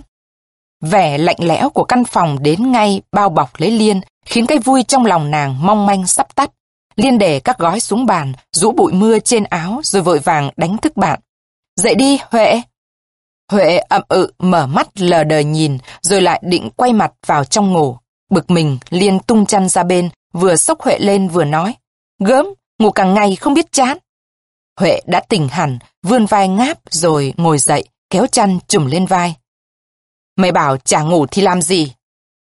Rồi nàng rùng mình, lạnh quá, kìa cô ả, vào không khép cửa lại, mà sao đi lâu thế? Liên ra đóng cửa phòng, quay trở vào. Tao phải chạy vội khắp các phố đấy, các hiệu đã sắp đóng cửa cả. Giá cứ nghe mày thì chả kịp mua bán gì, đành là nhịn đói ăn Tết. Thì đã chết chưa? Không ăn, ngủ cũng được. Liên nhận thấy nét mặt mỏi mệt của bạn, nàng nhìn quanh căn phòng bẩn thỉu. Dưới ánh ngọn đèn mờ, lồng chồng các đồ đạc quen thuộc, cái giường Hồng Kông cũ, đồng han và dì sạm, cái bàn gỗ ẩm ướt ở góc phòng, hai cái ghế long chân. Liền nghĩ đến sự trơ trọi của đời mình. Tết đến nơi rồi, Tết đến thăm nàng ở đây, trong cái buồng, nhà xăm này, cũng như đến những nơi thơm tho, đầm ấm. Nàng không muốn nghĩ vơ vẩn nữa, cái buồn ghê gớm chỉ trực kéo đến giày vò nàng. Liên vội cười lên. Nàng đến cạnh bàn, giở các gói bọc giấy nhật trình buộc bằng dây cói, những thức ăn rẻ tiền mua hấp tấp ở các hiệu khách trước giờ đóng cửa đêm ba mươi. Nào, xem mày mua những gì nào. Huệ cũng trở dậy đến bên giúp Liên giở các gói và để thức ăn ra ngoài. Lạp xương này, bánh chưng này, giò lụa, lại cả gan khô nữa cả. Oai nhỉ, còn gói gì thế này? À, cam, tuyệt, cam này thì phải biết. Mấy quả cam đỏ lăn ra bàn, Huệ cầm một quả toan bóc, Liên giằng lấy. Con khỉ, ăn trước à, còn để cúng đã chứ. Ừ, thì để mà cúng, nhưng vàng hương đâu? Liên đáp, chỉ có hương thôi, còn vàng không cần, tìm tiệm thôi cũng được. Huệ lặng im, tự dưng thoáng nghĩ đến thân thế lưu lạc của hai chị em và lòng se lại. Huệ nhìn bạn âu yếm, giờ chỉ còn Liên là người thân thiết của nàng. Xếp các giấy gói sang một bên, Liên quay lại bảo Huệ, chúng mình bày cỗ cúng đi chứ. Bày làm quái gì vội, bây giờ mấy giờ rồi? Không biết, dễ gần mười một giờ rồi đấy, sửa soạn đi thì vừa. Huệ không đáp, đi đến cửa sổ, tì chán vào cửa kính nhìn xuống đường. Mưa bụi vẫn bay tơ tả, hình như ở bóng tối khắp nơi dồn lại quãng phố hẹp này. Trên hè ướt át và nhớp nháp bùn, không một bóng người qua lại. Cái vắng lạnh như mênh mông ra tận đâu đâu ở khắp các phố Hà Nội đêm nay. Huệ tưởng đến những căn nhà ấm cúng và sáng đèn, then cửa cài chặt, mọi người trong nhà đang tấp nập sửa soạn đón năm mới trong sự thân mật của gia đình. Chỉ có hai chị em nàng xa cửa xa nhà, nhưng nàng còn nhà đâu nữa mà về. Mẹ chết rồi, cha đi lấy vợ khác, không biết ở đâu. Đã bảy tám năm nay, nàng không về đến làng. Những người quen thuộc còn ai không? Huệ nghĩ đến lại thương hại cho Liên, em họ nàng. Liên còn cha mẹ, nhưng Liên không dám về. Hai người sống cái đời trụy lạc ở Hà Nội từ lúc bỏ nhà ra đi. Hôm nay, ngày cuối năm sum họp, hai người ở căn buồng này trong một cảnh ăn Tết lạnh lẽo. Huệ nhắm mắt lại, vì trong mưa bụi hay vì nàng khóc thật. Hình như có chút nước mắt vừa rơm rớm ở mi nàng. Huệ chớp khẽ rồi nhớ đến cuộc đời mình lúc trẻ thơ, lúc còn con gái ở nhà quê. Một buổi sáng mồng một Tết, nàng không nhớ rõ là Tết năm nào, nhưng đã lâu lắm rồi thì phải. Nàng mặc áo mới, đứng trên thềm, nhìn mấy bông hoa đào nở ở trước vườn. Tại sao nàng lại chỉ nhớ rõ có cái cảnh ấy? Huệ không biết. Nàng chỉ mang máng cảm giác một sự gì trong mát, tươi non, khác hẳn bây giờ. Tâm hồn Huệ u ám và nặng trĩu xuống. Bỗng Huệ giật mình quay lại, liền vỗ vai nàng cười. Nghĩ gì mà thần người ra thế? Phải vui vẻ lên một tí chứ, sắp giao thừa rồi đây này. Huệ theo Liên đi vào và gật đầu. Thôi, cúng đi, chị sửa soạn xong chưa? Trên chiếc bàn rửa mặt đầy vết bẩn, Liên đã đặt đĩa cam quýt, cái bánh chưng và thép vàng. Mấy gói lạp sườn và giò cũng để ngay bên, các đồ cúng nghèo nàn bỗng bày lộ ra trước mắt hai người. Huệ tìm lấy thẻ hương, nàng quay lại hỏi Liên, chị có mua gạo không? Có, gạo đây, nhưng đổ vào cái gì bây giờ? Hai chị em nhìn quanh gian buồng, nghĩ ngợi, Liên bỗng reo lên. Đổ vào cái cốc này này, phải đấy, rất là... Nàng im bặt dừng lại, hình ảnh ô uế vừa đến trí nàng. Cái cốc bẩn ở góc tường mà cả đến những khách làng chơi cũng không thèm dùng đến. Nàng định dùng làm bát hương cúng tổ tiên. Liên cúi mặt xuống, rồi đưa mắt lên trông Huệ, hai người thoáng nhìn nhau. Liên biết rằng những ý nghĩ ấy cũng vừa mới đến trong trí bạn. Huệ cất tiếng nói trước, thản nhiên như không có gì. Hay cắm trên cái chai này? Không, cắm trên tường này cũng được, mày nhỉ? Liên không dám trả lời, sẽ gật đầu. Nàng đến cạnh giường, lật đệm lên lấy bao diêm. Nhưng giật mình nàng quay lại, có tiếng người gõ cửa buồng. Ai đấy? Tôi, cô mở cửa cho tôi với. Hai chị em luống cuống nhìn các đồ cúng trên bàn. Hai người muốn cất dọn hết nhưng chắc không kịp. Nhanh trí, Huệ đứng dựa bên bàn che khuất đi trong lúc Liên ra mở cửa. Người bồi xăm ngó đầu vào. À, bác Tâm, hỏi gì thế? Tôi gửi cô giữ hộ chiếc chìa khóa. Bác về đằng nhà bây giờ à? Anh bồi xăm tươi cười. Vâng, phải về ăn Tết chứ. Thôi, cô làm ơn trông hộ nhà nhé. Giờ này cũng chẳng có ai đến nữa mà sợ. Liên thấy đằng sau tiếng Huệ đáp. Đêm nay thì còn ma nào đến, bác cứ về. Người bồi sắp bước ra, lại quay lại. À, chút nữa quên, tôi xin chúc mừng trước hai cô nhé. Chúc hai cô sang năm mới được... được... Người bồi ấp úng, không biết nói gì thêm. Liên vội đỡ lời cám ơn rồi đóng cửa buồng lại. Một lát, tiếng cánh cổng sắt dưới nhà rít lên trong yên lặng, lạnh lùng. Giờ chỉ còn hai chị em trong căn nhà, gian buồng bỗng trở nên rộng rãi quá chừng. Một cái lạnh thấm thía đến tâm hồn. Ngoài đường trời hẳn còn mưa, mưa buồn rầu và âm thầm trong tối. Trong gian buồng ẩm ướt tăng lên. Liên và Huệ đưa mắt nhìn mọi vật chung quanh. Cái giường sắt lạnh, đệm và gối hoen bẩn, cái thau rỉ, cái bô và cái bàn rửa mặt gỗ đã mọt. Đó là khung cảnh của cuộc đời trụy lạc đã từ lâu. Huệ đứng dậy hỏi bạn để cho tan sự yên lặng. Chị đã thắp hương chưa? Liên cũng tự nhiên gọi Huệ là chị. Chưa, chị thắp đi, bao diêm ở bên cạnh đĩa ấy. Khói hương lên thẳng rồi tỏa ra mùi thơm ngát, đem lại cho hai nàng kỷ niệm những ngày cúng giỗ ở nhà, khi hai chị em còn là những cô gái trong sạch và ngây thơ. Sắp đến mười hai giờ rồi đấy, Liên nhỉ? Có lẽ đến rồi, năm mới. Huệ đặt lại các đĩa trên bàn, xếp vàng cho ngay ngắn, nàng quay lại bảo Liên, chị ra khấn đi. Liên tiến đến trước bàn thờ, đứng yên. Em biết khấn làm sao bây giờ? Nàng bỗng nấc lên, rung động cả vai rồi gục xuống ghế, tay ấp mặt. Những giọt nước mắt nóng chảy tràn mi mắt, nàng không giữ được. Liên cảm thấy một nỗi tủi cực mênh mang tràn ngập cả người, một nỗi thương tiếc vô hạn. Tất cả thân thể nàng lướt hiện qua trước mắt với những ước mong tuổi trẻ, những thất vọng chán chường. Huệ nhìn Liên rồi nhẹ nhàng đến gần, buồn rầu vỗ vai bạn. Liên, khóc làm gì nữa, buồn lắm. Tiếng nàng cũng cảm động, nghẹn ngào. Dưới bàn tay thân mật của bạn, Liên càng nức nở. Hai chị em giờ này cảm thấy trơ trọi quá. Liên ngừng mặt lên nhìn Huệ, cố gượng lại một nụ cười héo hắt. Chị cũng khóc đấy ư? Huệ gục xuống vai bạn, không trả lời. Nước mắt cũng ứ lên, rồi lặng lẽ rào ra má. Nàng quàng tay ôm hết sức chặt lấy Liên. Tiếng pháo giao thừa bỗng nổi vang gần đấy, rồi từ nhà nọ sang nhà kia lan rộng mãi vào đêm tối. Liên nói xẽ như thì thầm, giao thừa. Huệ không trả lời, hai chị em nép vào nhau, yên lặng.